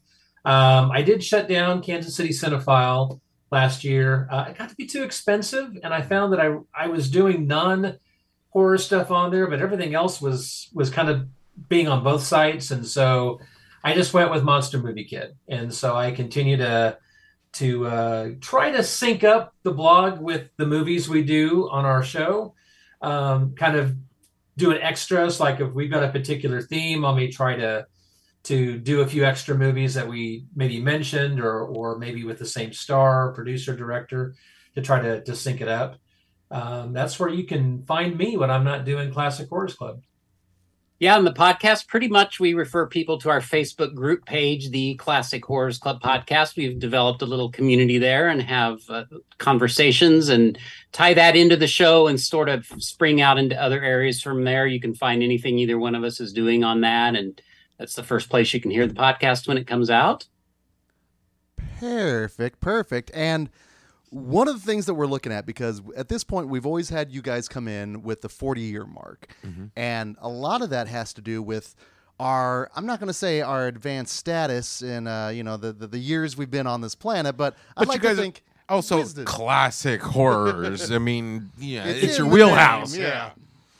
Well, and there you go with you know I, we've probably talked before about what is classic and what's not. I mean, it's changed in the years we've been doing this. You know, I don't know that when we started, I we kind of would steer away from the '80s, and Christine or Sleepaway Camp wouldn't even talk about it. Now, I think they're bona fide, truly classics. You know, it's I was just seeing the other day Turner Classic Movies. Some people are complaining because they're bringing movies from the 80s and 90s in. It's like those movies are 30 and 40 years old. And, and so I think Ben Mankiewicz said it uh, in an article, he's like, we've got to keep redefining ourselves as well because these movies, if they're 40 years old, they're classics. Mhm. They're, if you think about when Turner Classics started in the 90s, movies in the 50s Yep. were, were Mhm. 40 years old, you know, and they were playing stuff in the 50s and 60s and even the 70s. So, yeah, I think I think we we got to adjust it, and we've crept into the 80s from time to time, and I think, you know, as as uh, we still we've got a lot, you know, a pretty broad spectrum of films to choose from, but we don't have a problem going into the 80s. In fact, I mean, maybe we'll you know do it again. You know, as we go back to like our summer at the drive-in series, it seems like we've kind of ventured, I think, in there once or twice into the 80 realm. So, but it's always fun to come here and talk about the, these movies because um, I'm not sure we would talk about Sleepaway Camp on our show. Um, so I love the opportunity to talk about stuff that we wouldn't do on our show. Well, I know with American Graffiti, they ask, Where were you in 62? So with Into the Mouth of March Madness, I'm going to ask, Where were we Hold in on. 83? Before we go into March Madness, Oh, yeah? two things I want to talk to you since we've just uh, since it's been a year. One, did you see that they're putting Martin on 4K? I immediately pre-ordered that. I love Martin. Because that's the one that we all kind Yeah. of discovered in a roundabout way. Seven years ago. Yeah, seven Yeah. years ago. Yeah, That's crazy that it's been that long, honestly. Mhm. Yeah, so I thought that was like I thought that was awesome. And then there was something else that I was going to tell. Oh yes, classic horrors. You guys deal with a lot of '60s and '70s. Have you ever seen Death Games? Oh, God. No, not I sure. don't know that I have. From 77, I believe, it's got Sondra Locke, Colleen Camp. Camp, and Seymour Cassel. Oh It's my the God. it's the one that they made a remake with Keanu Reeves. And Ana de Armas. Yes. We did it for a Friday night fright and I I'm I how can I explain? I was so angry at this movie, I almost walked out, but then oh, the last 10 minutes totally just like switched my entire opinion on the entire movie. I wouldn't even say the last 10 minutes. I last said like two 10 minutes. seconds La- actually. yeah, like- last maybe the last 20 seconds of the movie and I was like this movie is great. And like I can't get this song out of my head. So I, I cannot recommend it enough. I think Hmm. it got a boutique Blu-ray release as well here this year, which is I think why we were able to kind of screen it. It's it's a 70s movie. my jaw dropped on the ground. I was just like, "What the fuck just happened?" I mean, I literally You almost said it. walked out of the theater, but then like all of a sudden, like in the movie theater, and we're pretty good with etiquette. But I remember, what the fuck, you know, just like out loud, loudly. but I think be- before we started recording, we were talking about how there's still so many movies being Yes. discovered, and what was it the uh, the Woodland Days and Dark thing? I always forget the title of that. That big long Oh, documentary deep, that's the, on deep the woods and dark as the night, or something like that. Yes. I mean, that's just that that's the kind of documentary you sit there and just write down that name and that name and that name. Mhm. And I loved how they put a lot of those movies on Shudder because those are, some of that stuff was you know from from was it Poland and and European countries. These films that you know even just a few years ago, good luck finding it. And if you did, it was a you know fifth generation VHS copy that was smuggled uh, on the back of a burro crossing the border. Uh, or in another part of the burrow. So now that it's on Shudder, it's kind of cool. I, I think we live in kind of a cool age hmm to discover these films that you know we've never heard of. the, and all the the ones that are getting these boutique Blu-ray releases, it's unreal. Movies that I've never heard of, but have you know developed a cult following. and that are getting discovered, like Yes. amusement park, like that one. Um, oh, I, I won't go too much into amusement park. I don't want to bring everybody down, but like that one Linnea Quigley movie that was discovered, Heart of Darkness. Heart of Dark, Heartland of Darkness. Yes, Heartland of Darkness. So like all these movies that are getting discovered and reevaluated, refound, and then put on boutique Blu-rays, and old movies, like you said, that have been smuggled out of the Eastern Bloc, and you have to have a special adapter to play it, and there's all subtitles, but they're all in Czechoslovakian, right? Those are getting those weird releases, and people are the- opening to the masses. Like you're saying, pr- prime example, Eyes of Fire. Oh yeah. Eyes of Yeah. Fire, we have we've always wanted to like, what the hell is that? And then finally it's on Shudder. I fucking adore that movie. That movie is Yeah. slick. Shot in Kansas City, as Shot it turned in out. Excelsior Springs. Yes. Really? I didn't know Yes. that. Weird Nice. local connection with that one, but that's the beauty of again exploring genre and Mm-hmm. horror and never being satisfied. You know, never being complacent with seeking things out. It is so well worth to have these discoveries, especially this late in life when Mm-hmm. we all are fairly well seasoned horror fans. Yeah. It's nice when you go, oh, I've never heard of that. And it's 30 years old. How come I haven't seen this? Yeah. I, I think I've reached, you know, the point where I've accepted the fact that, you know, okay, I've got probably fewer years ahead of me than I do behind me, and I'm not going to get to see all the movies on my to watch list. And I think I'm okay with that because it's like you always know that you've got something new coming up. You can revisit those favorites as, as mm-hmm. many times as you want, but it's nice that you can discover something new and then some documentary comes out and like, hey, this was a subgenre that you know, it has 50 films from, you know, outer Mongolia that are now available in, you know, 4K high definition box set, you know, complete with 100 page booklet and a poster. So mm-hmm. you gotta love it. and by the way, here's Edgar Wright with a commentary because it's one of his favorite films of all time. Yes. Yeah, we, we do live in a grand age that I definitely try not to take for granted, just in terms It's of having access to all that. A new golden age of horror. indeed, indeed. You know what was the golden age of horror? 1983. Indeed, indeed. So, Jeff and Rich, by any chance, tell us where were you back in 1983? You want to go with age or beauty first, Rich? You go ahead. I guess either way, I go first. So, Oh wow. Um, uh, so uh, we're being honest about our ages. I was in midway through college. Uh, I was had, summer of '83. I had just finished my sophomore year of college. Um, how much detail do you want? Oh, oh, oh, college? Come on now. That's the dirty, that's the good stuff. yeah so th- that was an interesting time and uh, um because christine like is was a, a i had to go to the theater and see it when it opened you know that was the kind of that was a, a good time for movies in the theater and i've been thinking a lot lately because i've been rewatching mid 80s movies that i did not like the first time and now i really enjoy them and i think that we had such quality movies in the 80s that if at that time if i saw anything of a lesser quality i didn't think it was any good. Um, i didn't see sleepaway camp until years later but a lot of those mid 80s like horror comedies especially when you're comparing it to christine or a, a poltergeist or you know things spielberg was doing at the time there's a different difference in quality and i was quite frankly a snob back then i guess um, but I'm enjoying rediscovering these movies, and um, yeah, we'll get more into that, I'm sure. Well, yeah, but there is something to be said though about seeing and why we love revisiting films is the baggage that Yeah. you carry is so much different now when you know your experiences have varied and your perspective has changed so much. So I'm I'm glad that you're open to revisiting those ones that you Yeah. weren't necessarily big on the first time. Perfect example. Back in the day, we would identify with the punks in Return of the Living Dead Part One. Now we're over there. Well, you know, Bert he's trying to try his best for the job he's doing. You know, wouldn't be, if those punk kids didn't like wreck his day, things would be doing fine. It totally works. Rich, how about yourself?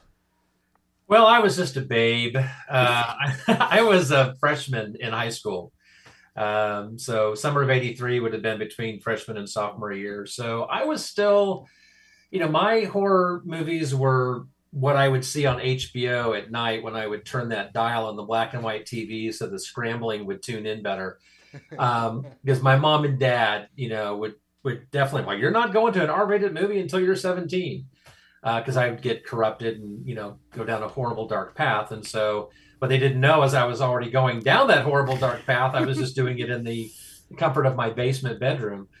So yeah, 1983. You know, I my I was still discovering a lot of. I was watching a lot of modern horror that was popping up on HBO, and I was I was you know watching the slasher flicks, and I was enjoying it, and I was also appreciating the classic stuff. Um, but it, you know, you think 1983 pre early early days of VHS, and we didn't have a VHS player, so you were kind of stuck with whatever you were watching on TV. And so for me, I think I've said this in years past. My the most of my horror stuff came from Creature Feature with Crematia Mortem mm-hmm. on on Saturday nights. So what she was playing was my main exposure, and then what uh, you would occasionally see uh, on Channel 41 the rest of the week or Channel 17 you know, Superstation TBS was doing a lot of uh, Hammer horror. I remember on the weekends, and so that's where you could get a lot of the Hammer and a lot of the British stuff would be on like Saturday mornings and Saturday afternoons.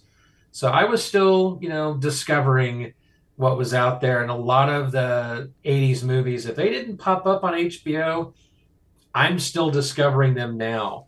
Like Sleepaway Camp that was I didn't watch that for the first time until a few years ago when it was on that first Joe Bob marathon. Mm-hmm. When he did that, you know, how many movies it was, eight movies, whatever, nine movies. And I was aware of it. I had heard about it. I had kind of idea of what the final scene was about, but I had never seen it. Uh, Christine, I did see, you know, and I know we'll probably, you know, talk about our experiences with it, but I was familiar with Christine. Sleepaway Camp was one of those that – didn't pop up on HBO. And so, unless I rented it, which I did do some movies, but Sleepaway Camp was probably not at the top of my list. And so it kind of fell off the radar, you know, until, you know, the last couple of years when I've seen it. And now I've seen it, you know, I think two or three times. Yeah, it's one. and here's I... the other thing too. It's kind of like apples and oranges because Christine was widely distributed. You could see it in the theater no matter where you lived sleepaway camp i wasn't even aware of until probably a decade later in the video store you know when you saw it on the shelf. And again with my snobbery i never would have watched it you know but um that so it's i don't know they're very different um associations with each of the films and a whole category of films that you know belong with each one of those. Yeah. Without a doubt. In fact i will say this. When it came to putting together my own personal bracket these two films were the ones that I was talking about, at least in my bracket, for the Hateful Eight. Yeah. And I yeah. think it's because primarily when you look at the, what we had in 83, these are the two. I'd say Christine's like the most populist one, and then you know Sleepaway Camp is just it's that East Coast royalty kind of thing. It's it's Caddyshack. Yeah. It's Caddyshack. Snobs it's snobs versus, versus slobs. I mean, seriously, because Christine, I'm not, I don't want to say it's like premiere, but at the same time, it's big budget, wide theatrical release, brand name director. It's Judge Smails. Right. Versus, hey, who's ready to camp and party? Right. so I'm going to leave it up to you, gentlemen. Which one shall we delve into first? Uh, John Carpenter's Christine or Robert Hiltzik Sleepaway Camp? I vote for Christine. Yeah, let's start with Christine and, and kind of you know, work our way into the sleazier part of the show. We'll start high and we'll yes. go low. yes. so that is where do we? That's where we start. You both mentioned you did catch this one in the theater, correct? I didn't see it in the theater, but I saw it on HBO. Okay. Um, I had read the book. Um, okay. Of course, you know Stephen King was huge at that point, and I was loving Stephen King. So every book that came out, I was devouring it. So I was familiar with it, and then I saw saw it when it popped up on HBO, probably what a year after it was in the theaters. That was about the average turnaround time was about a year. and what's so interesting to me about it, you mentioned Stephen King was big, and he was, and that at that time was probably one of the main reasons to see it. Uh, versus rewatching it now, you know, it's John Carpenter's Christine, and then you think, oh yeah, you know, maybe we hadn't quite realized then. I mean, he had made Halloween in the Fog, and we knew he was great, but uh, now he certainly has a much bigger catalog, and and that John Carpenter's Christine means a little more Mm-hmm. Maybe even than Stephen King's name being attached to it. I think when you have a movie and then Stephen King's name in the same sentence, you immediately have some some preconceived notions because okay, the law of averages is against you having a good time with a Stephen King movie because there's a, especially you know a lot of those low budget TV adaptations they did in the 90s that had bad special effects in the 90s and just don't hold up at all today. You know, Yeah, but this was earlier. I mean, we the, he had a pretty good track record here uh, so far with Carrie and uh, yeah. I can't remember what else, but Shin- Well, you had you had Carrie and Salem's Lot. Both of those were Yep. great adaptations. Uh, the Shannon. the The Shining Mm-hmm. was not a great adaptation because it's so different from the book. But it's you got Jack Nicholson in, in the movie in itself is a different beast. But I think it you know that's a classic. I think the Dead Zone had came out. Did that come out before or after? I think that one was after. That was after. Then he had he had like Dead Zone and Cujo around that same time period. So Yeah, it's well, and that's looking in the early '80s. I mean, it was Stephen King was everywhere. I mean, normies had his books in their bookshelves. It was just They're in school libraries. Yes. yeah, I, I checked out Pet Sematary in my middle school library, and like I said, it was my first time of reading about someone getting an HJ in a bathtub, and I thought Were they sad HJs? Was it was it, it wasn't Patrick? a Patrick. It wasn't Okay. a Patrick, but it was. It made me. His books always made me feel like an adult. Like I, I felt like I was coming of age reading his films, which is appropriate given a lot of the Coming of age in his in books, yeah. Because Christine, if anything, is a coming of age movie. A love story. It's very much a love story. So I'm, I'm curious now. Now that we've all got a little bit of different baggage since back, you know, in '83, what was it like revisiting it this time? I've always loved this movie. I don't I can't really put my finger on why. It's probably the nostalgia or whatever, but it is today even just a solid movie. It looks beautiful. Yeah. Uh, I noticed the things about what's interesting about John Carpenter's involvement was, you know, this wasn't one of his pet projects. That He was a hired hand to direct this movie. And it's interesting, he was developing Firestarter, and the only reason he could do this is because it stalled out but you recognize so many of the shots that he uses and his style is very clear but it's just so polished every shot is just staged well and the effects are fantastic Mhm. there's surprisingly little gore i mean there's virtually no gore at all um, but it it i think it stands up it's just uh it's just solid. It's like comfort food for me. You know, it's it, it's reliable.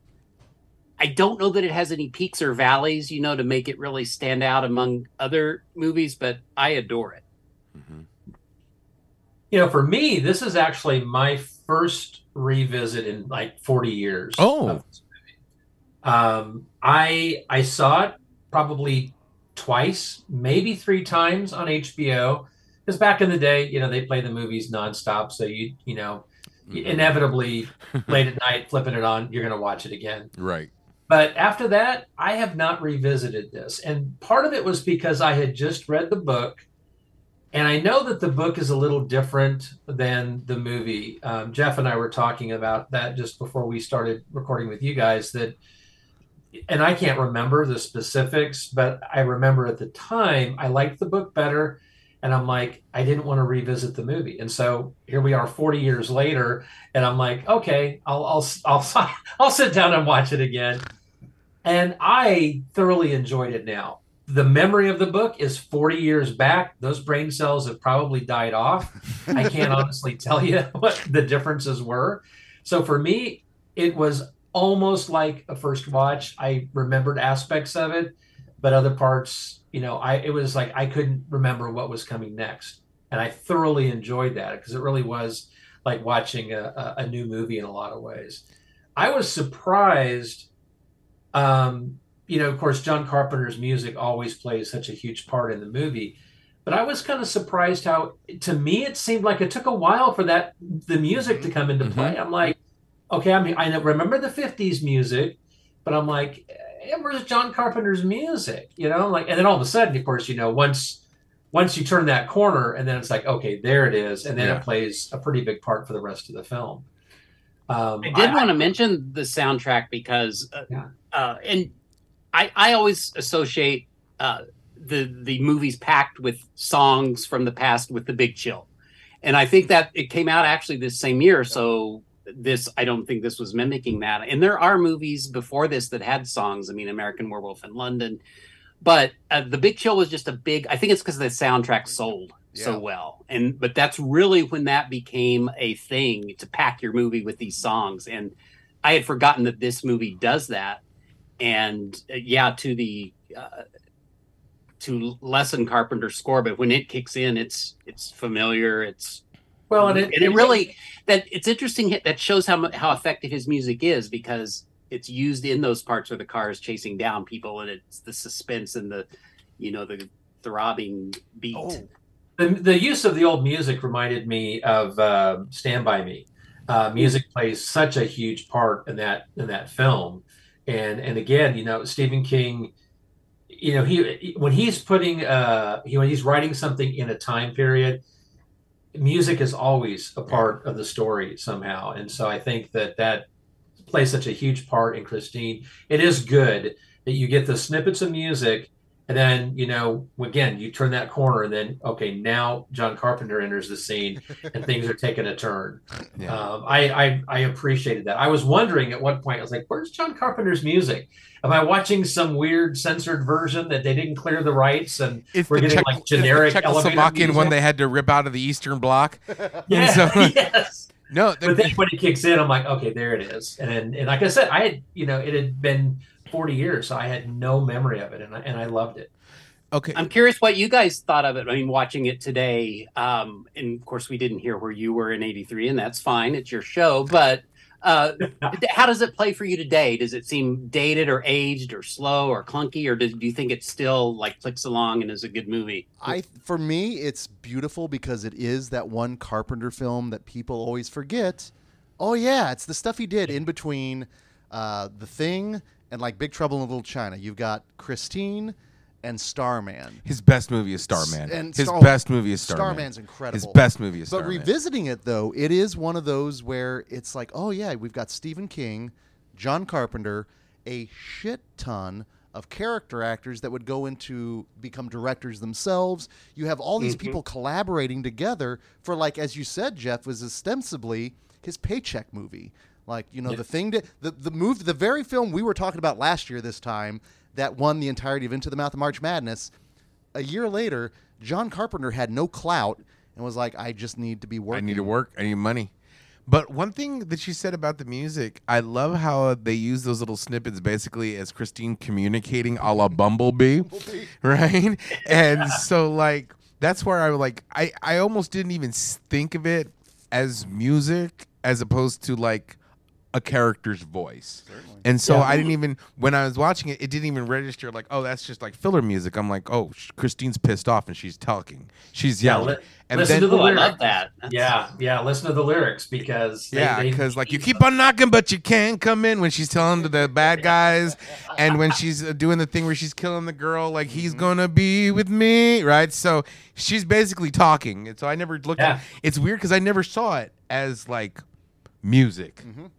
But when the John Carpenter music, I- me personally, I think that the chase scene music is some of his absolute best. I mean, I think that this is the showcasing of his and it's weird because it's just his paycheck journeyman movie, but some of his best music and some of his best crafted scares. That scene where she's just slowly creeping and stalking him in the dark alleys. He's it's not Michael Myers, it's not the thing. It's just a beautiful car, but it's so fucking terrifying. And so it, I think this is one of his most underrated. underrated. And the whole um scene of the car rebuilding itself is just even though it's all reversed and it's air and it's all that, it's just still so so impressive because it's real. It's practical. Yeah, you've got real light shining on it. And that scene also is something we've talked about many times is how intimate that scene is. It's a striptease, and it starts with him that whole thing, okay, show, show me. me. She's And- presenting. Oh, it's unreal. And I feel like I shouldn't I shouldn't be watching this. This is like a But very it's fascinating and you're and it's captivating. This I think is actually one of John Carpenter's most underrated. Not his best, I, I tell you, that's Starman, but his his most underrated movie. well. So then- you mentioned that that this is a movie that rarely gets talked about, and so why do you guys think Christine doesn't get more love than it does? Because it seems like some of his movies everyone always talks about, and then then you kind of forget Christine. I think that's reason why because everybody talks about Halloween and everybody talks about the thing. It's like Tarantino's everybody oh Pulp Fiction and and and um, Reservoir Dogs. Not a lot of people say oh he's the Jackie Brown guy, right? Even though that's probably one of his best movies. And I think that's the whole situation with Carpenter. Everybody talks about the thing. Everybody talks about Halloween, but all the other ones kind of get left in the mix. Nobody talks about nobody talks about Village of the Damned. Nobody talks about nobody talks good about Ghosts of Mars except you me, and Dustin. right? But like, so you know, I think it's just when you have two that of the kind of- best movies ever made, Well, and right, even- and that everybody wants to ape. That's just it. It's hard not to get out of the shadow. Like Lynyrd Skynyrd is always going to be told to play Freebird. you know, even though even though they got a, a shit ton of better songs, you know, they're always going to like play Freebird. So You mentioned the cast. I think they are incredibly appealing. I think that Keith Gordon is excellent. His his Mhm. transition. I mean, it's it's like to me perfectly cast. And I, I had a thing for Alexandra Paul back then. you know, she looked smart, but has the body of a slut. right, yes, yes. well, the, and the cast also like Cassavetes. freaking it's you've got number one in the, the the bully group one of the cats is the guy that was getting shock treatment at the beginning of ghostbusters the the whole wavy line that guy's in there and then that whole sequence where not five years earlier we got grease and the whole oh, grease the- lightning oh. sequence Yeah. and when they go to take apart Christine, I mean, Yep. it is staged just like that to the point. I don't know if Carpenter is maybe putting up a middle finger To Grease? to nostalgia. Or, oh, Good. I know you Fuck would. you, Grease. I know he was channeling a little genius there, but I do think there's a there, you know Carpenter's always very much a, a rebel, you know, anti-authority. So I think there was part of him that was just like, yeah, forget it. I'm this is not my thing. I'm gonna trash it. But at the same time, I think this shows like the danger of nostalgia and how easy it is to get caught up into the stuff where you just put aside your real world responsibilities and everything that's happening now and you get lost in the stuff that was happening then and how that is seductive and i mean shit we talk the reason we do podcasts is we're talking about all these movies that we watched growing up because mm-hmm. That's there's warmth there there's comfort you talked about you know it's become like a comfort food kind of thing for you you know there's there's a reason for that so yeah i think he's between a combination of king and his nostalgia for the 50s and carpenter's kind of cynical approach i think it was an interesting melding Alchemy. Mhm. yeah of how they actually work together Because King has he is all about nostalgia, but he's also like everything wasn't fucking roses. Back oh no then. no yeah So like that whole like that whole like basically putting perfume on shit. You know what I'm saying? Yeah, you remember it looks good and it smells good, but at the same time when you dig a little deeper, it's kind of shitty. And so I think that's that alchemy that works well with the punk rock carpenter mm-hmm. and the nostalgia baiting king. Well, this is like vintage King era, and this is when he was also, you know, Coked high out of his mind? cocaine. Yeah. so his honestly, some of his best work, you know, is the result of enhancements, uh, and he doesn't remember a lot. I think what is it? Uh, you know, some of the books that he wrote back then. I think was it Cujo. I think I read where he doesn't remember anything about it other than he knows it was a you know, but he remembers nothing about writing it. Well, uh, three years What I later, noticed he he wouldn't remember anything from Maximum Overdrive.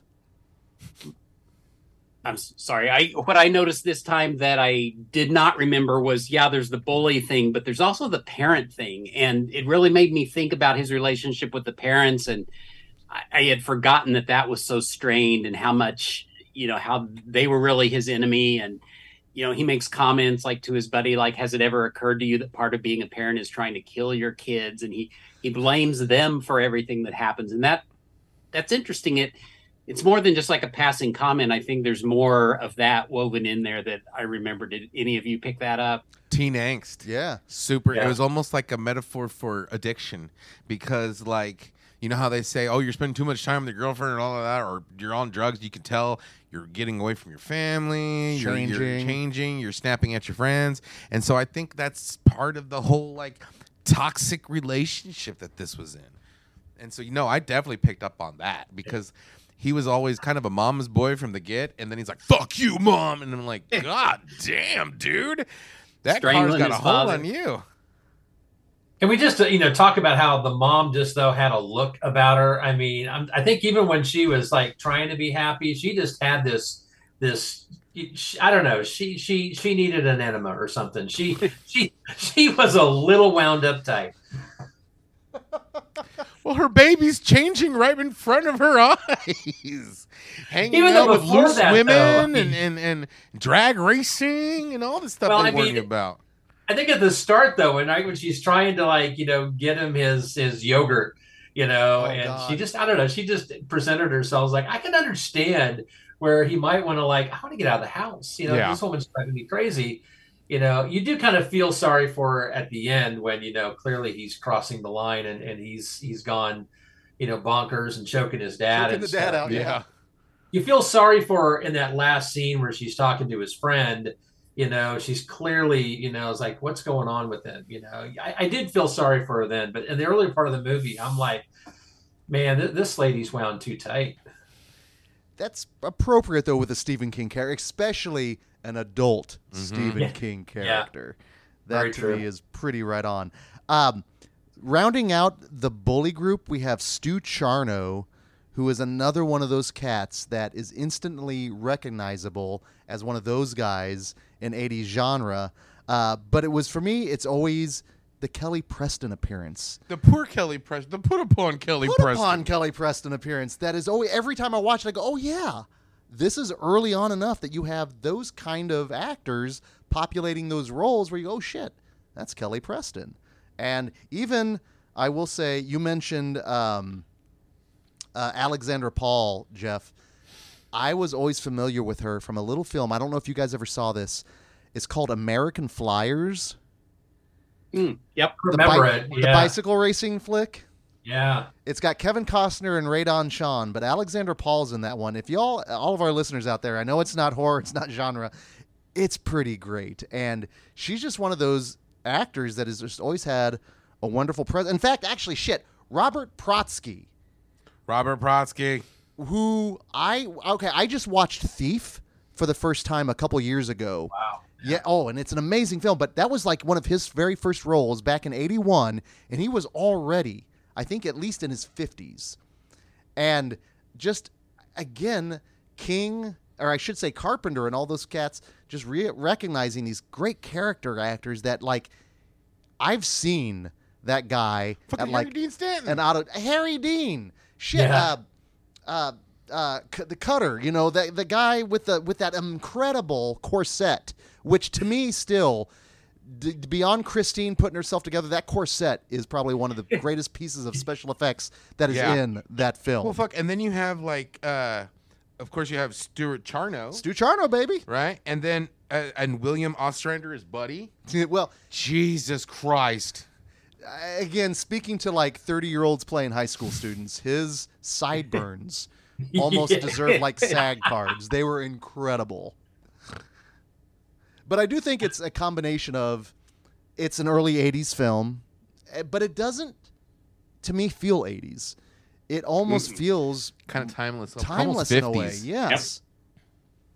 It does, yeah. I mean, there's elements where you, you kind of get a late '70s feel.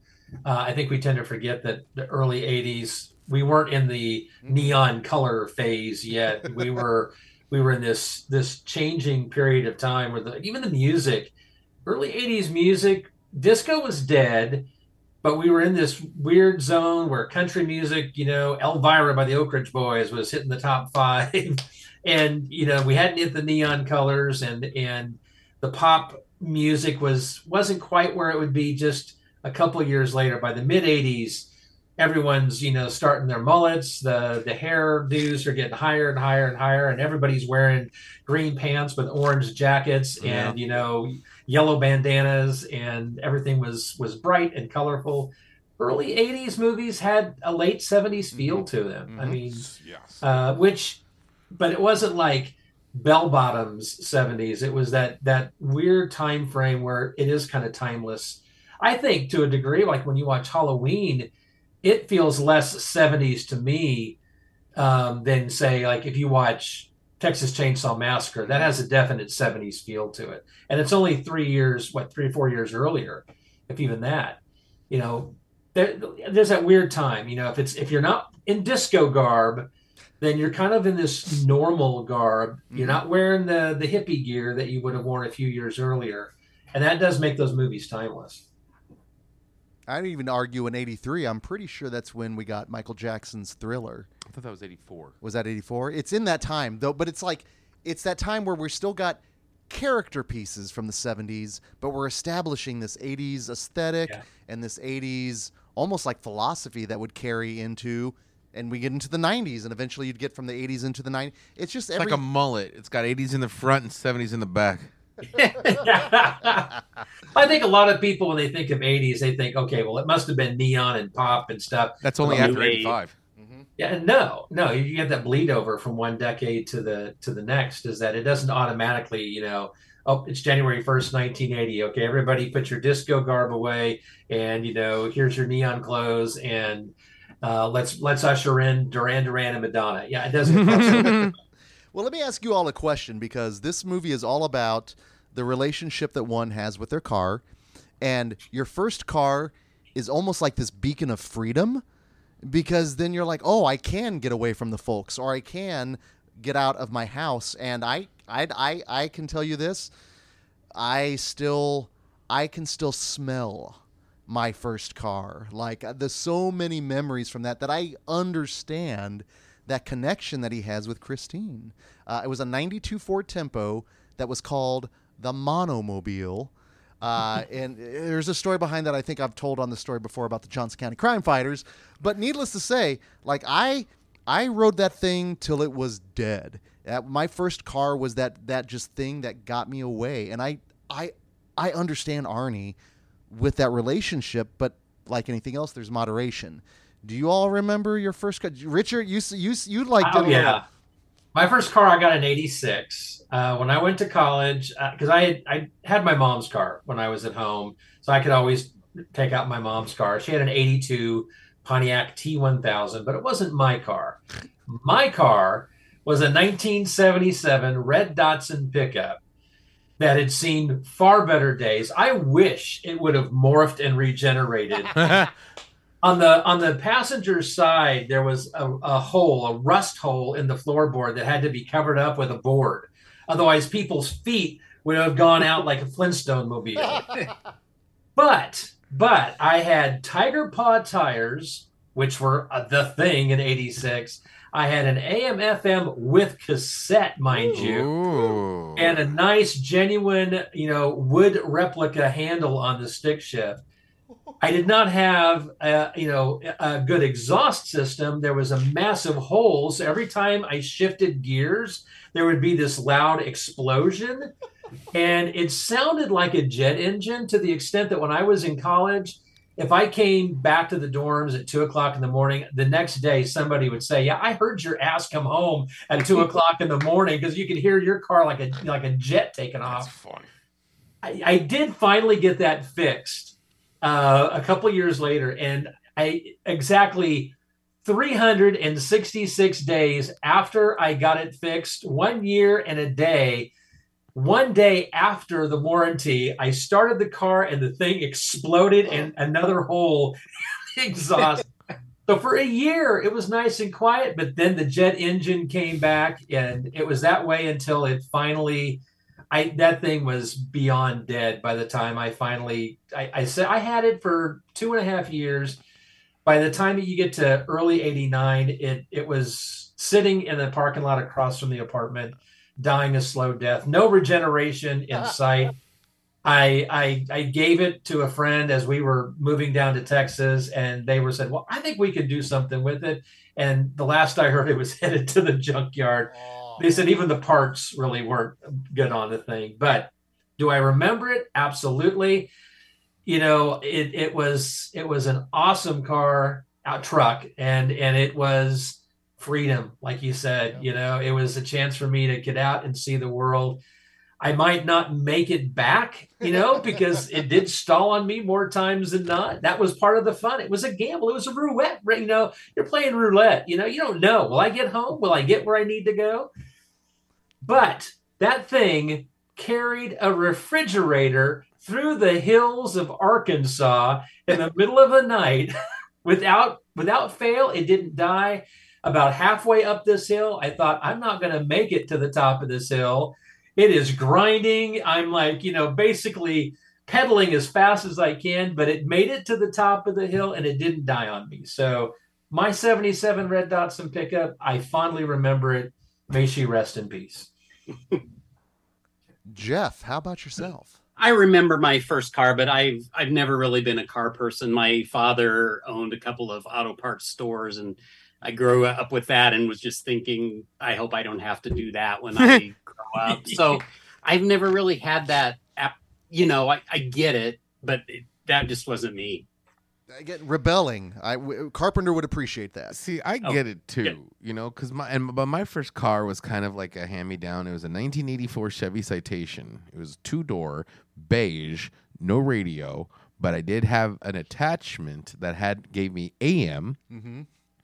It did not. I mean, the speedometer would not go past 70. Okay, so no matter how hard I pushed it, it, You were just it would it would just cap like it had a governor on it. It was wacky, and so like I remember one time I was like at high school, at school, and like the girls were like, "Hey, can you give us a ride with your car?" And I'm like, "Oh yeah, yeah, sure, right." Mind you, this is a two door, maybe enough for four, and I'm a big guy.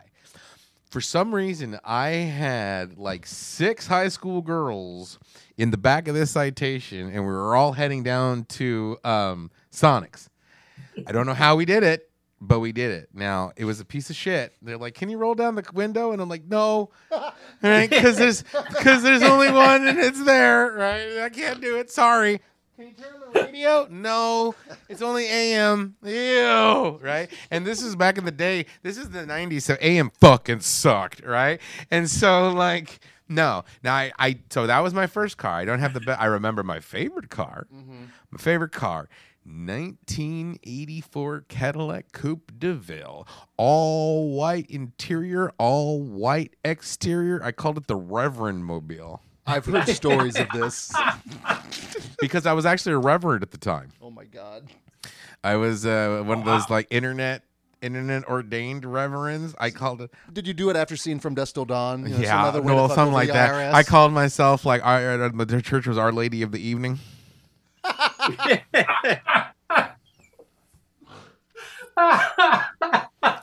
So I even ha- I even held I even held a charity fundraiser for Our Lady of the Evening once. Of course you did. I'm sure you didn't have bingo weird things going on there, man. it was a Good car lord. wash. It was a car wash, and we were trying to raise money. So uh, we were trying to raise money. So we it was like a big group of us, right? And I'm like, we got to raise the biggest money possible. All right, so you two, you girls, the two, the two sexiest girls. What I need you to do, you're gonna stand with the signs, the car wash in your bikinis out there, and when they come in, it's gonna be me and a whole bunch of other dudes, and we're gonna wash the car. It's gonna be a bait and switch. Before they realize what happened, we got their money. Voila, right? And it worked quite well. Quite well. You know, nothing like high school girls in bikinis. Car wash, car wash, car wash. We had a long line. Next thing you know, here I come in short shorts. Who wants me to wash their car? You want a topless? It's gonna cost you. It's gonna it's gonna cost you more than me to put on my clothes. So let me get let me get a scrubbing. Our Lady of the Evening fundraiser. My God, that it it explains so much, so much. So, uh, other thoughts on Christine before we uh, head on out to camp? I'll just I, I just reiterate what I said. I, I loved it. It was I'm glad that after 40 years I finally revisited. It will not take me another 40 to uh, check it out again. I watched it on um, one of the streaming services, Paramount Plus. So if anyone out there is Paramount Plus, Christine's there. So um, and it was uh, I, you know probably the best copy available on, on streaming. It was a really good uh, really good print. So I enjoyed it. Yep, I love it. Perfect, perfect. Love so, it then, love it now. from uh, the safety of suburbia to the, The uh, filthiest camp this side of wet hot American summer. and you guys mentioned it before. This is definitely one of those that, unlike Christine, that had a wide theatrical re- theatrical release with Sleepaway Camp. I'm pretty sure if you weren't on like the East Coast, you probably didn't get to see this in the theater. And I know that it did find its audience via VHS Later. very much so in the video rental era, which explain again. I didn't come to it. I came to it also late in life. It I was wasn't about until 18 when I saw it for the first time. I was probably in my 30s. So it, it took me quite a while to get to it. But now, granted, now that it's in my life, hell, with Genius and I, we do yearly screenings of it. You know, here at Screenland. You know, it's because of Sleepaway Camp, for better or worse. I now wear. Rock. No, no, no, no. I wear them. I don't no, rock them. No, yes, you do. You rock them. Don't sell I yourself wear short. You I wear it. my cutoffs throughout the summer, like to the point. It doesn't matter if I'm hosting sleepaway camp or not. I'm wearing them. Oh yeah, I'll come over. Hey, Greg, what's up? Oh, just cooking. Eh, he's got his little three quarter shirts. I guess we're having fruit basket for lunch then, Greg. So, just in some gum. Like, what's going on? But- there were certainly some short shorts in that. Oh well, and this to me looks like how we were talking about how Christine is timeless. This feels seventies. This is '83. This is yeah. This, This is, is- super 81, 82, 83. short shorts. We are talking Mesh, mesh, Mesh cut off short shorts. mesh tops. It's with the uh, with the white tube socks that that you know practically go up to the kneecap with the nice you know blue and red color strips that I yes I remember wearing those. And you know what? Nothing says 80s old man like sock garters. who, and we have actually, I would say we've developed a Mi- relationship. The Mike with Kellin Cr- fan club? Yes. The Mike Kellin fan club? Mike Kellin is the shit. Dude, Mike Kellin, the entire cast of Sleepaway Camp, tip to top, just puts in the most batshit wonderful performance, especially Desiree Gould. I oh. have no idea what the fuck is going on in Aunt Martha's mind, but I love it. So let, that's that's a great place to start is with Aunt Martha because whenever we view this movie, That's the first thing we see. And it's one of those characters that is a character. Now, question: Is she too much for you guys? Is she in another movie? How did you deal with Aunt Martha? Well, it goes, I can extend it to the whole movie because even every time I watch it, I'm just not sure what the intentions are. Is it, I mean, it's post Friday the 13th. Is it supposed to be a spoof of Friday the 13th? Is it supposed to be a comedy? Is it supposed to be serious? And she's probably that it rotates around her because you just don't know how to take her. And it's not an even tone. So I, I don't know. I don't have an answer other than yeah, it, it perplexes me every time. Someone should have taken her and left her for dead. She was you know she was a trip. Um, I agree with Jeff. It's like that. She's such a character that it really kind of sets this weird tone. as like, is this a parody? Is this is this you know? It's it. It's hard to take it serious when you've got a character like that. And I think um, you know what, what what's the uh, you've just mentioned in the camp counselor Mike Kellin? Yeah, I mean he's kind of a, a a caricature as well. I mean he's kind of over the top. Um, yet, obviously, the object of women's desires, which I still am trying to figure out how. how that, I mean, I ain't even mad at him. I mean, seriously, it's like it's good work if you can get it, dude. If if, if you're wearing your stirrups and your little like sock garters, and you got a 21 year old ingenue, like, hey, you want to come over to my place for dinner? Those I need to invest in, in, in garters if that's the case. Garters and stogies, you know, because like I, I, I am all for you rocking a Mel cosplay or a Mel way of life from there we go. So that next next uh, next sleepaway camp, I'll see if I can get like a Mel cosplay, and you can do like, hey yo Angela, why you so fucked up, right? Or that one, yo Angela, let's go to the kitchen get you something to eat. I bet you like that, Angela, right? And so like. That Buff Bagwell dude, Oh, and- he fucking rocked it. The fact that like you could see him and everything, and he's always working out when he's not on screen talking. Ronnie in the background, Ronnie in the foreground, Ronnie's bulge in the foreground. Right, Ron- Ronnie is right up there with fucking uh, David Bowie of just dick in your face when like you don't ex- least expect it, you know, because he's sitting there, yo Angela, why go to eat? Let- hey, Why don't you take it easy on him, Meg? Right. Meanwhile, there's Bulge, like Jesus Christ, right? Yeah, but so th- what does he do? He takes her to the back to the pedophile that's hanging out in the ice box, and then just uh, he take care of her. Oh, I'll take care of her. I just I I was gonna say, in his defense, he probably didn't know that like he was a pedophile, but at the same I time, when guess. you, oh yeah, I'll take care of her. That should be your first fucking clue, you know. Yeah. Yeah, rack where I come from, we call them baldies. It's like Jesus Christ, dude. Jesus Christ. Owen Hughes' performance as Artie is one of those that begs to be killed, begs for him to go through suffering, and The suffering he does, The is hilarious. largest pot. Yes. I Do is that real? Do I've never seen a pot like that. Do they make that or was it a prop? I I mean I know they're cooking for a lot of people, and I know when you cater, you do, you're a Party Down fan. Do they do anything like that? Not that big. No, my mom has one half that size that she we could use to cook tamales at Christmas time, Okay. but it's only half that size. It, that motherfucker had to get up on a step stool to put salt in it. That's insane. That's insane. Uh. Is he cooking for the army? Can he flash fry a buffalo in that fucker? What's going on with that? That's enormous. Everything about this movie is over the top Yeah. and wild. The kids are over the top. Those are the most wonderfully foul mouthed children, and I love foul mouthed children. Well, to me that's that's real. I Oh yeah, me too. I felt like an adult when I got my first car and drove away.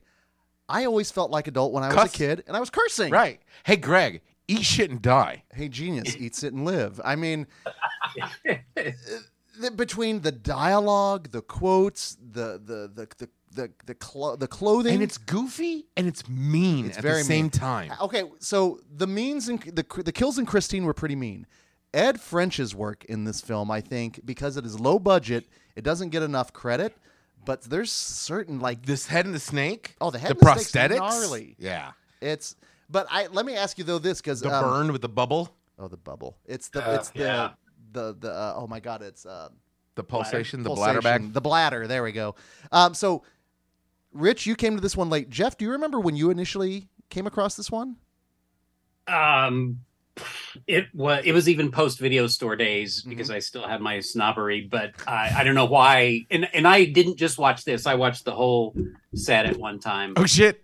But it's been probably, I mean, it's maybe only been twenty years. And I don't you've want to. seen two and three and and four and return and Well, I did, yeah. and I will say this: Michael J. Pollard is in Sleepaway Camp three, and he I don't know what he's doing in that movie, and like literally like being cast, but also he is playing to a different crowd in that. All over. It's It's bizarre. it's a weird movie. It Just when you think Sleepaway Camp one was weird enough, two and three come along. Well, from Felissa Rose to Pamela Springsteen is a pretty drastic change. But Felissa Rose, this was her first role. This was like what she's known for. In fact, Rich, wasn't she on that episode of Joe Bob? Yeah, actually, um, I rewatched the those segments just this afternoon with her, and that was, uh, and of course now she's a regular. It seems like on Joe Bob. But yeah, she came in and and she was talking about all the craziness that that was going on behind the scene. I mean, she she dated the one, you know, her boyfriend in the in the movie. She dated him, and then she told a story about you know when they brought in the the the big boob girls for the volleyball scene he he left her behind and went for one of the big boob girls and you know, she did talk about, um, you know, uh, Mel, you know, with the Mm-hmm. camp counselor, right? So this was his last movie. He he died. He was actually battling lung cancer while they were filming this movie. He died less than a year later. Yeah, he didn't tell anybody. He just because he wanted to keep making the movie. Yeah, you know, so that kind of puts a whole different perspective. And I didn't know that when I rewatched it the other night. So I'm, I, you know, I had seen this, but it kind of like you know one ear out the other. I had forgot that little tidbit, but uh, she, yeah, all the craziness that was going on behind, you know, but yet they she remains in contact with with a lot of them, and they meet up on the convention circuit and stuff like that. And she looks back at it fondly. But Joe Bob did ask, did your parents not look at the script? before they and she said no they were just happy that i got work they didn't care you know Which makes sense because inevitably, when you talk about sleepaway camp, You talk about Dong. You, You- got to you- talk about the ending. you do talk, and then Because is no matter how wacky Mar- Aunt Martha gets, no matter how gory the kills are, everything, it's all about that last scene and that unearthly sound. yeah, that. Because you don't expect to see a 12 year old girl hanging dong in the end of your movie. not, not- hopefully not. I mean, in the circles we you run, shouldn't in, expect yeah, it, although, yeah, well, that's true. So were you? And again, be be it you know classic snobby beginnings or anything. I always remember this movie, even before I saw it, was about the ending. In fact, I think I remember like Robot Chicken did a sketch, like a random sketch with uh, Sleepaway Camp, and they kind of spoiled the ending. Um, my question to you all, and the, pro- the problem is we're a bunch of straight white dudes for the most part, except Genius. Genius is the only like diversity we have technically. but I know there have been discussions, damn near dissertations built around the representation of a movie like this in term and this is where I think we'll get into the conversation just later, but how does the ending hold up for you? Do you remember did you were you aware of the ending before you encountered it the first time? i wasn't Okay. i mean joe bob was trying not to spoil it and that was you know my first experience watching it so i i think you know they i had heard talk but it wasn't like it just didn't connect with me you know until i really saw that scene so it, it did kind of catch me by surprise Yeah, I had heard, and so I knew, but and that may even be why I watched it. It's just like, oh, I gotta see that. It's not every day. Again, Uh, not but every day. 12 year so- old Like you said, Greg, it's been. I I think it's changed over time, but I know it. It at least used to get a lot of, uh, you know, transphobic and homophobic and all of that, and I, I don't know. I I don't really buy into that because that's one character in one movie that does not. They're not saying every single person, a trans person, is a killer. Mhm. You know. Uh, how do you all feel about that? Do you, are, is I- anyone offended, either yourself or on behalf of somebody Uh, else? well, I actually think it's since Aunt Martha's the villain, it's Mhm. actually very pro trans because Mhm. if you don't let that person be who they need to be inside, ill shit happens. You know, I mean, you can see both Mhm. sides where you it could be. I mean, I've seen papers and dissertations for both saying Yep. no, this is very pro trans LGBTQ plus. This is very anti trans pro BQ plus. I actually think it's kind of neither and both at the same time, but I think it's more pro than anything because you, not only do you have the fact that Aunt Martha is the one that's the villain that actually forces Ricky, spoilers if you haven't seen the movie yet, um, that forces Angela to not be Angela. And it's also like, it's interesting because the whole like nudity and like sexuality and exploitiveness that you see in a lot of early 80s movies is Not in this flipped one. a Yeah. hundred percent Yeah. on its ass because the the all the girls are dressed conservatively. Mm-hmm. All the men are the one that's dressed up in short shorts and all that, and it's not even because of the style of the times. It's revealing for the time and And going o- skinny dipping. and they go Yeah. skinny dipping, all male skinny dipping, and you just see a lot of naked hairy man ass running around. and the only really nudity you get other than that is dick. So I don't think it's like.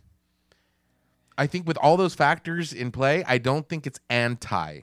It's if anything, it's an anti '80s slasher based on all the tropes we come to expect. Right, but I with don't an think it's slasher anti film. LGBTQ. No, and I that's what I think. but what's I'm not, so I can't really say. You and know? that's just it. It's one of those things that I don't. I have nothing to gain from it except ideally learning and listening and for those that it does affect and that's what i think it is creating conversations and discussions and dialogue um, final thoughts on sleepaway camp before we start uh, whittling down these two classic horror films I I'm sorry, it's not a final thought, but I would like if we could follow up real quick. So, uh, whether you knew or not, uh, and you're watching now, are there clues?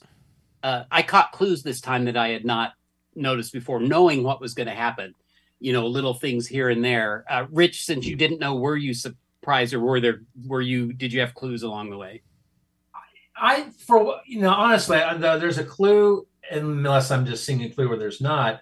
Like when you see the the life preserver at the beginning of the movie when the when the boat hits, you know, you know, don't you see the? It, it, to me, it looked like the boy in the water, floating right? away yeah That it, it did not look like like you know the girl's hair, and then of course then the next scene you see it's you know, you know, An- you know Angela or whatever, but I, you know, I guess that's kind of a clue, right? Because I mean, if you look closely, it's like, well, isn't that the boy? Unless it was, I don't know. I unless you know it was supposed to be leaving that up in the air.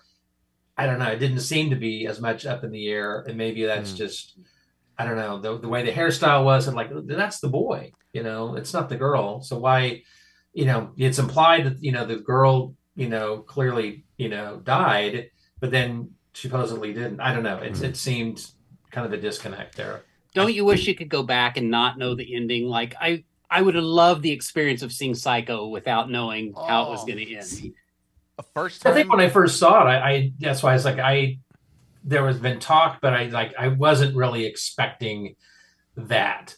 You know, so I was kind of like not maybe not as 100 percent shocked, but I was still there was still a measure of, of shock there, and I was in my 50s at that point, so you know I made it a long time before I finally saw the film, and I was still sitting there. I was like, oh, it was kind of like almost like oh that's what that person meant on that podcast Mhm. when they weren't really coming right out and saying it in black and white.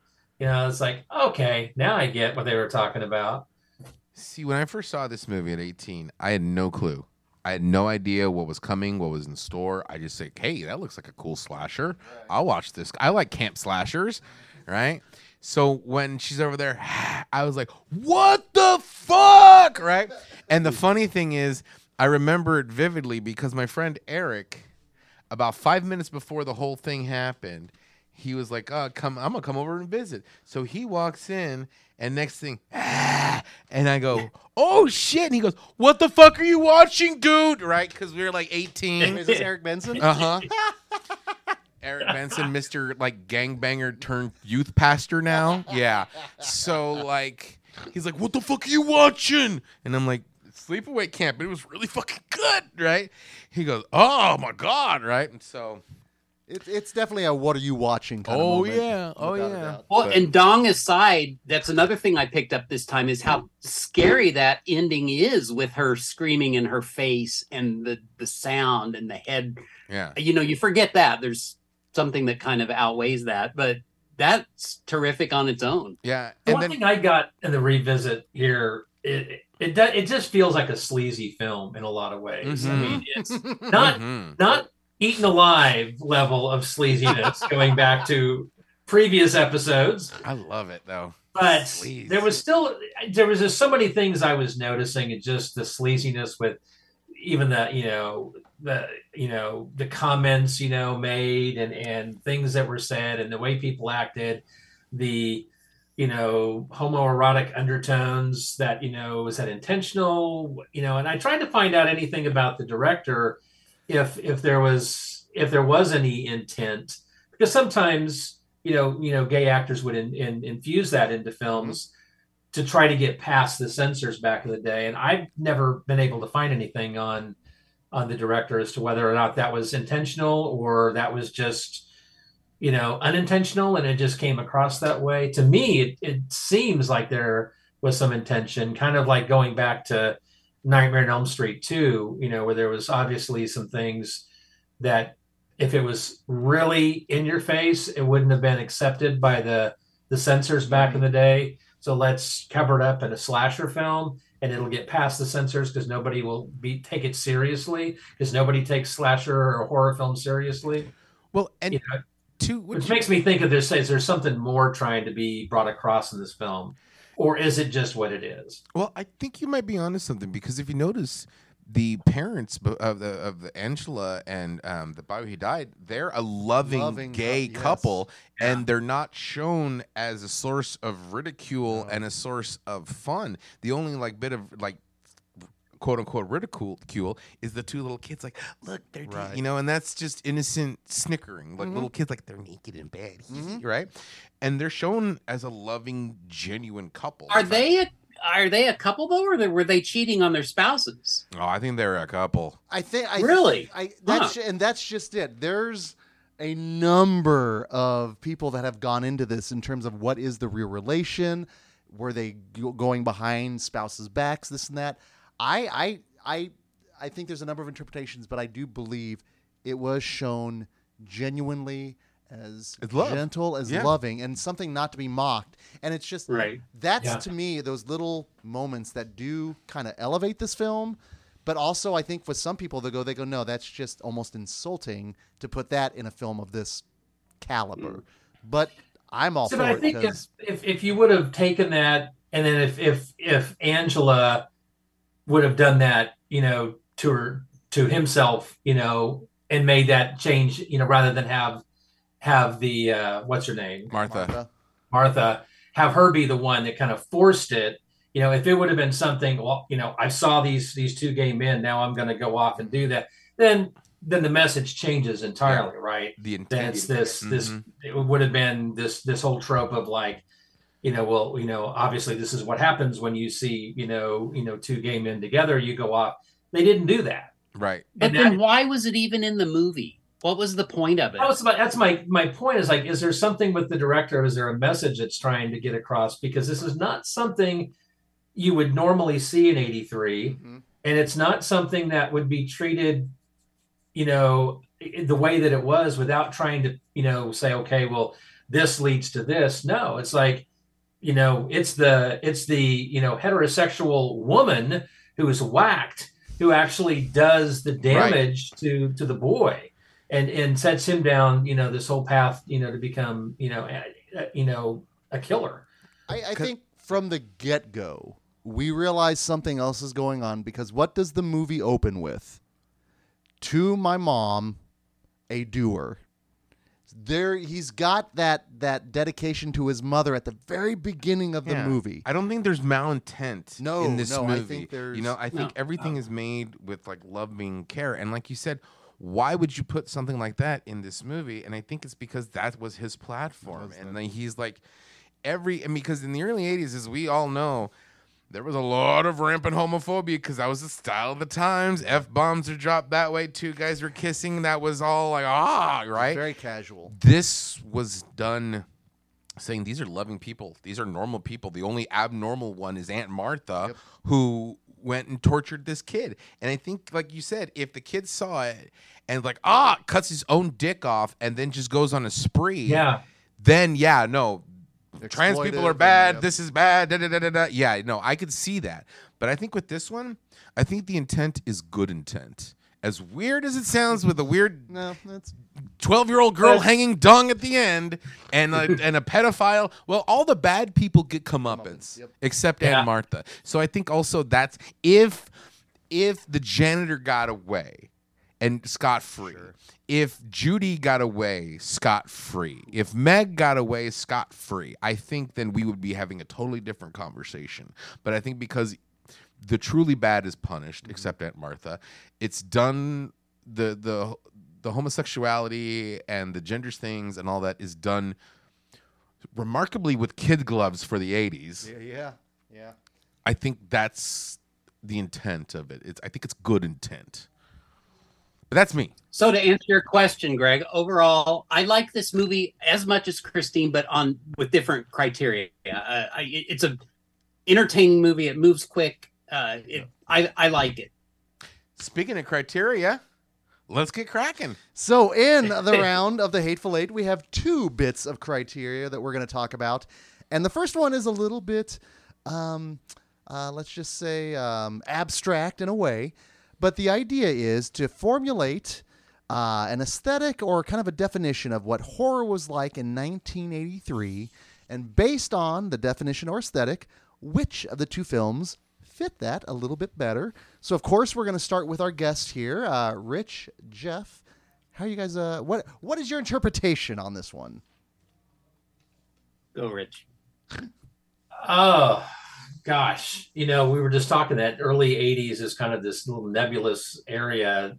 Uh, I'm going to say that that maybe Christine goes more with with what the aesthetic was for for 1983, um, simply because of what we just talked about. Some of the things we were seeing in Sleepaway Camp is is was not stuff that was being done in films in '83, um, and I think if if anything, like even like we're you know the look, the fashions, Sleepaway Camp seems more like a '70s movie with some of the you know the little although that was stuff that was worn in the 80s christine is something that we talked about you know kind of almost looks like it could be to you know today. Mm-hmm. where sleepaway camp is kind of this this this timeless or it's not timeless it's kind of definitely set but it doesn't feel like it's it's set in 83 for me. It seems like it's it's set a few years earlier. So i, I would i would go you know christine being more with the aesthetic of, of what horror films looked like in 83 even though we were dealing with slasher flicks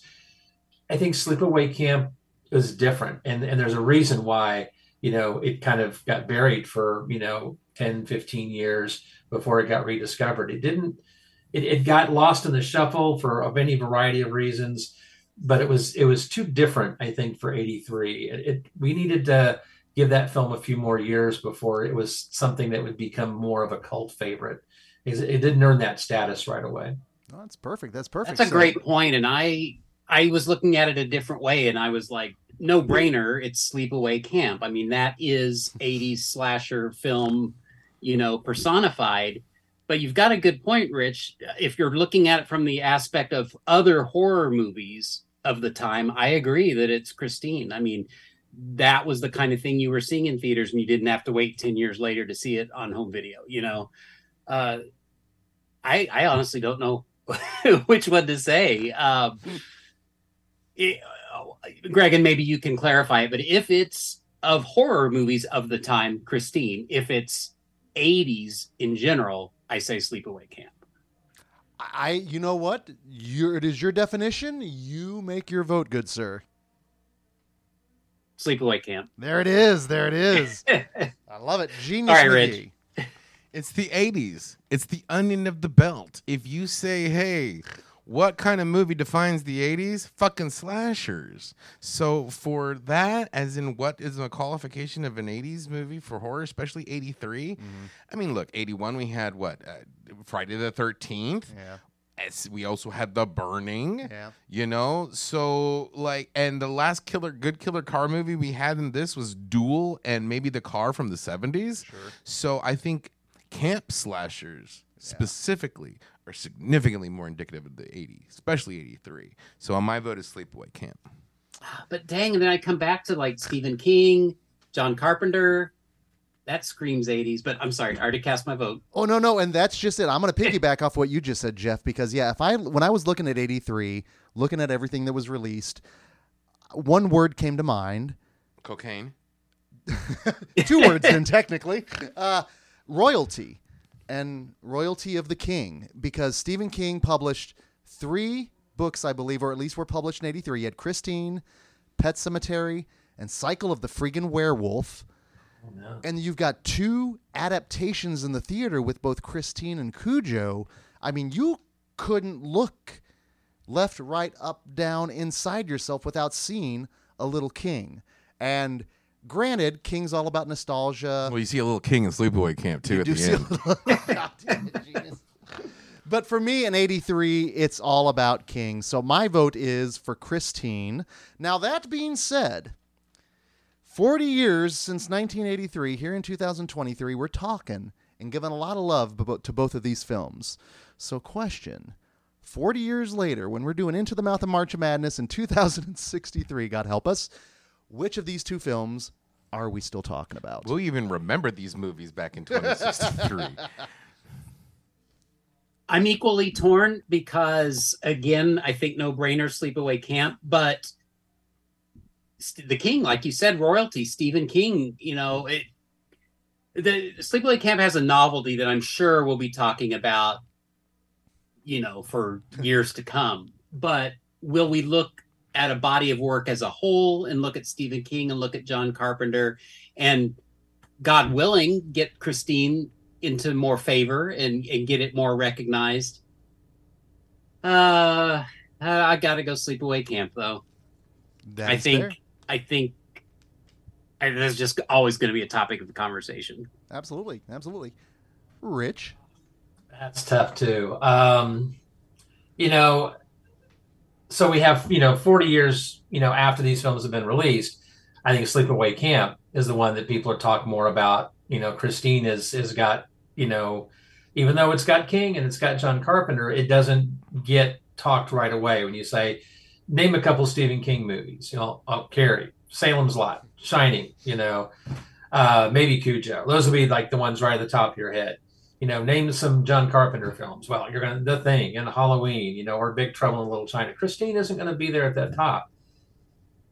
But I think, you know, man, going another 40 years, I think Christine is going to be more timeless in the fact that, you know, even as we look back now, as like watch these two films, Christine, you know, is is in a lot of ways looks like it could be today you know, and and Sleepaway Camp just reeks the early 80s. You add another 40 years on to Sleepaway Camp, is it still going to have the charm that it does now, or is it going to look a little more out of place? So I'm gonna go with Christine. You know, that's my gut tells me that another 40 years, I think Christine will have more more staying power. I think Sleepaway Camp has enjoyed this this bit of renaissance for a while. I don't know that it's got another 40 years staying power. So, Plus, I'll I'll add that uh, everything I read said there's you know a remake in development or whatever. Well, in 40 years they may do a remake of Christine with a flying car. I mean, bringing it back into the limelight. So that's another thing to consider. That's actually kind of a point that I wanted to make here on in 40 years from now. They might even say, "What the fuck's a car?" You know what I'm saying? I mean, like, like for example, if we talk about like right now, oh, there's a killer steam engine from a 40 year old movie. Right now, we're gonna be like, oh, fucking killer steam engine, just get away from the fucking tracks. You know? I think with the advent of technology, we're not, and that's one. And another thing, we fucking don't talk about Christine now. You know, like you were saying, what? Name a John Carpenter movie, Halloween, The Thing. Name a Stephen King movie, It, Firestarter, uh, Pet Sematary, and that's just the remakes of right now. That's not even digging in the other catalog. And again, there's better Carpenter movies. There's better Chris. There's better King movies, but there's only one Sleepaway Camp. There's only one movie about a 12 year old girl hanging dong. You know what I'm saying? I mean, like I said, there might not be cars 40 years from now, but there's definitely going to be slashers. And I hope there's dongs. I hope so too, I would especially mine. You know, my dong's around 40 years from now. I don't know what's going. I don't know what the future leads. I don't know what it might get stuck in, but like I hope it's there. So I'm gonna blame you, Jeff, for that one. That you just got him all off course there. So I this one was really tough for me because I do think you all have brought up points that I was going to talk about just in terms of it being it's that level of King and Carpenter that we just always forget about and we always have to be reminded, "Oh yeah, that's that's a great adaptation." And I think there's still merit to what's going on in Christine. Again, um, you know, son parents relationships, toxic relationships, how those can be defined, how we can take care of them. But I do think because of the LGBTQ plus kind of component to sleepaway camp, it just adds this other element of Oh, discussion. a, discussion an awareness that you normally don't see in a lot of no i take that back. You see a lot of it in horror and genre. You know that's what i love about horror and genre is they can tackle these complex issues either be text or subtext but then also give you something entertaining to go along with it. And the conversations have carried into 2023 and i'd love to think that i would love to think that we would have cautionary tales by 2063 of mistreatment of people in minority groups, you know, people that have been persecuted. So for me, ideally, we're still talking sleepaway camp 40 years later, but as a more entertaining bit than something that we can learn from.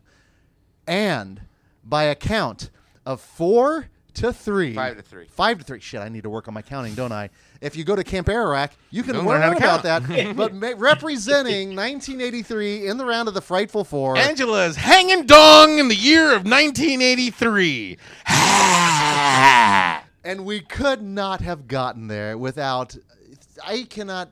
This. I'll be honest. I came in exhausted, tired, and not in a bad mood. But I was like, oh. oh, I got a second wind, but now that we're done, I'm exhausted and tired. Well, now again. the tiredness is hitting, but the second win, talking with you guys and Mm-hmm. just having you all be part of Into the Mouth of March Madness and creating conversations and, any, and anything, just getting together and talk with you guys is always a pleasure. So, Jeff Rich, thank you so freaking much for Hell yeah, dude. this has been a beyond a blast, and I'm actually, I I think Sleepaway Camp was my Frightful Four nominee, but I think that's Mine more nostalgia. Mine was because I tell you that's my favorite screenings. There's a lot of good stuff going on with that, but it, Where can we find you guys again, man? For those of listeners out there, I'd say our Facebook group page, the Classic Horrors Club podcast.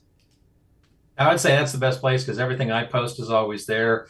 If you want to go to my blog, monstermoviekid.wordpress.com, um, that'll get you to all the all the stuff that I do, as well as always linking out to the podcast. But the Facebook page gets gets you gets you me and gets you Jeff. nice. Plus a lot of other great conversations. So. yeah, you want you want Oh, yeah. in your life in your rotation. And for real, we are honored to have you guys here. It's always a blast talking to you guys, going old school, getting these classic movies. It's wonderful. Seriously, talking to you guys is the part of some of my favorite part of March Madness. it's February, March. We know we're going to be in a good mood. hmm So Well, Thank thank you. That, you. that means a lot because it's an honor for us. Oh, absolutely. we do appreciate it. Now that being said, which film from 1993 is going to be joining Sleepaway Camp in the round of the Frightful Four? you just have to wait a couple of days on Monday for the first round. So until that time, this is Greg D, Oh, and I'm just genius Mickey. and we'll see you in your dreams. Isn't that fantastic of us?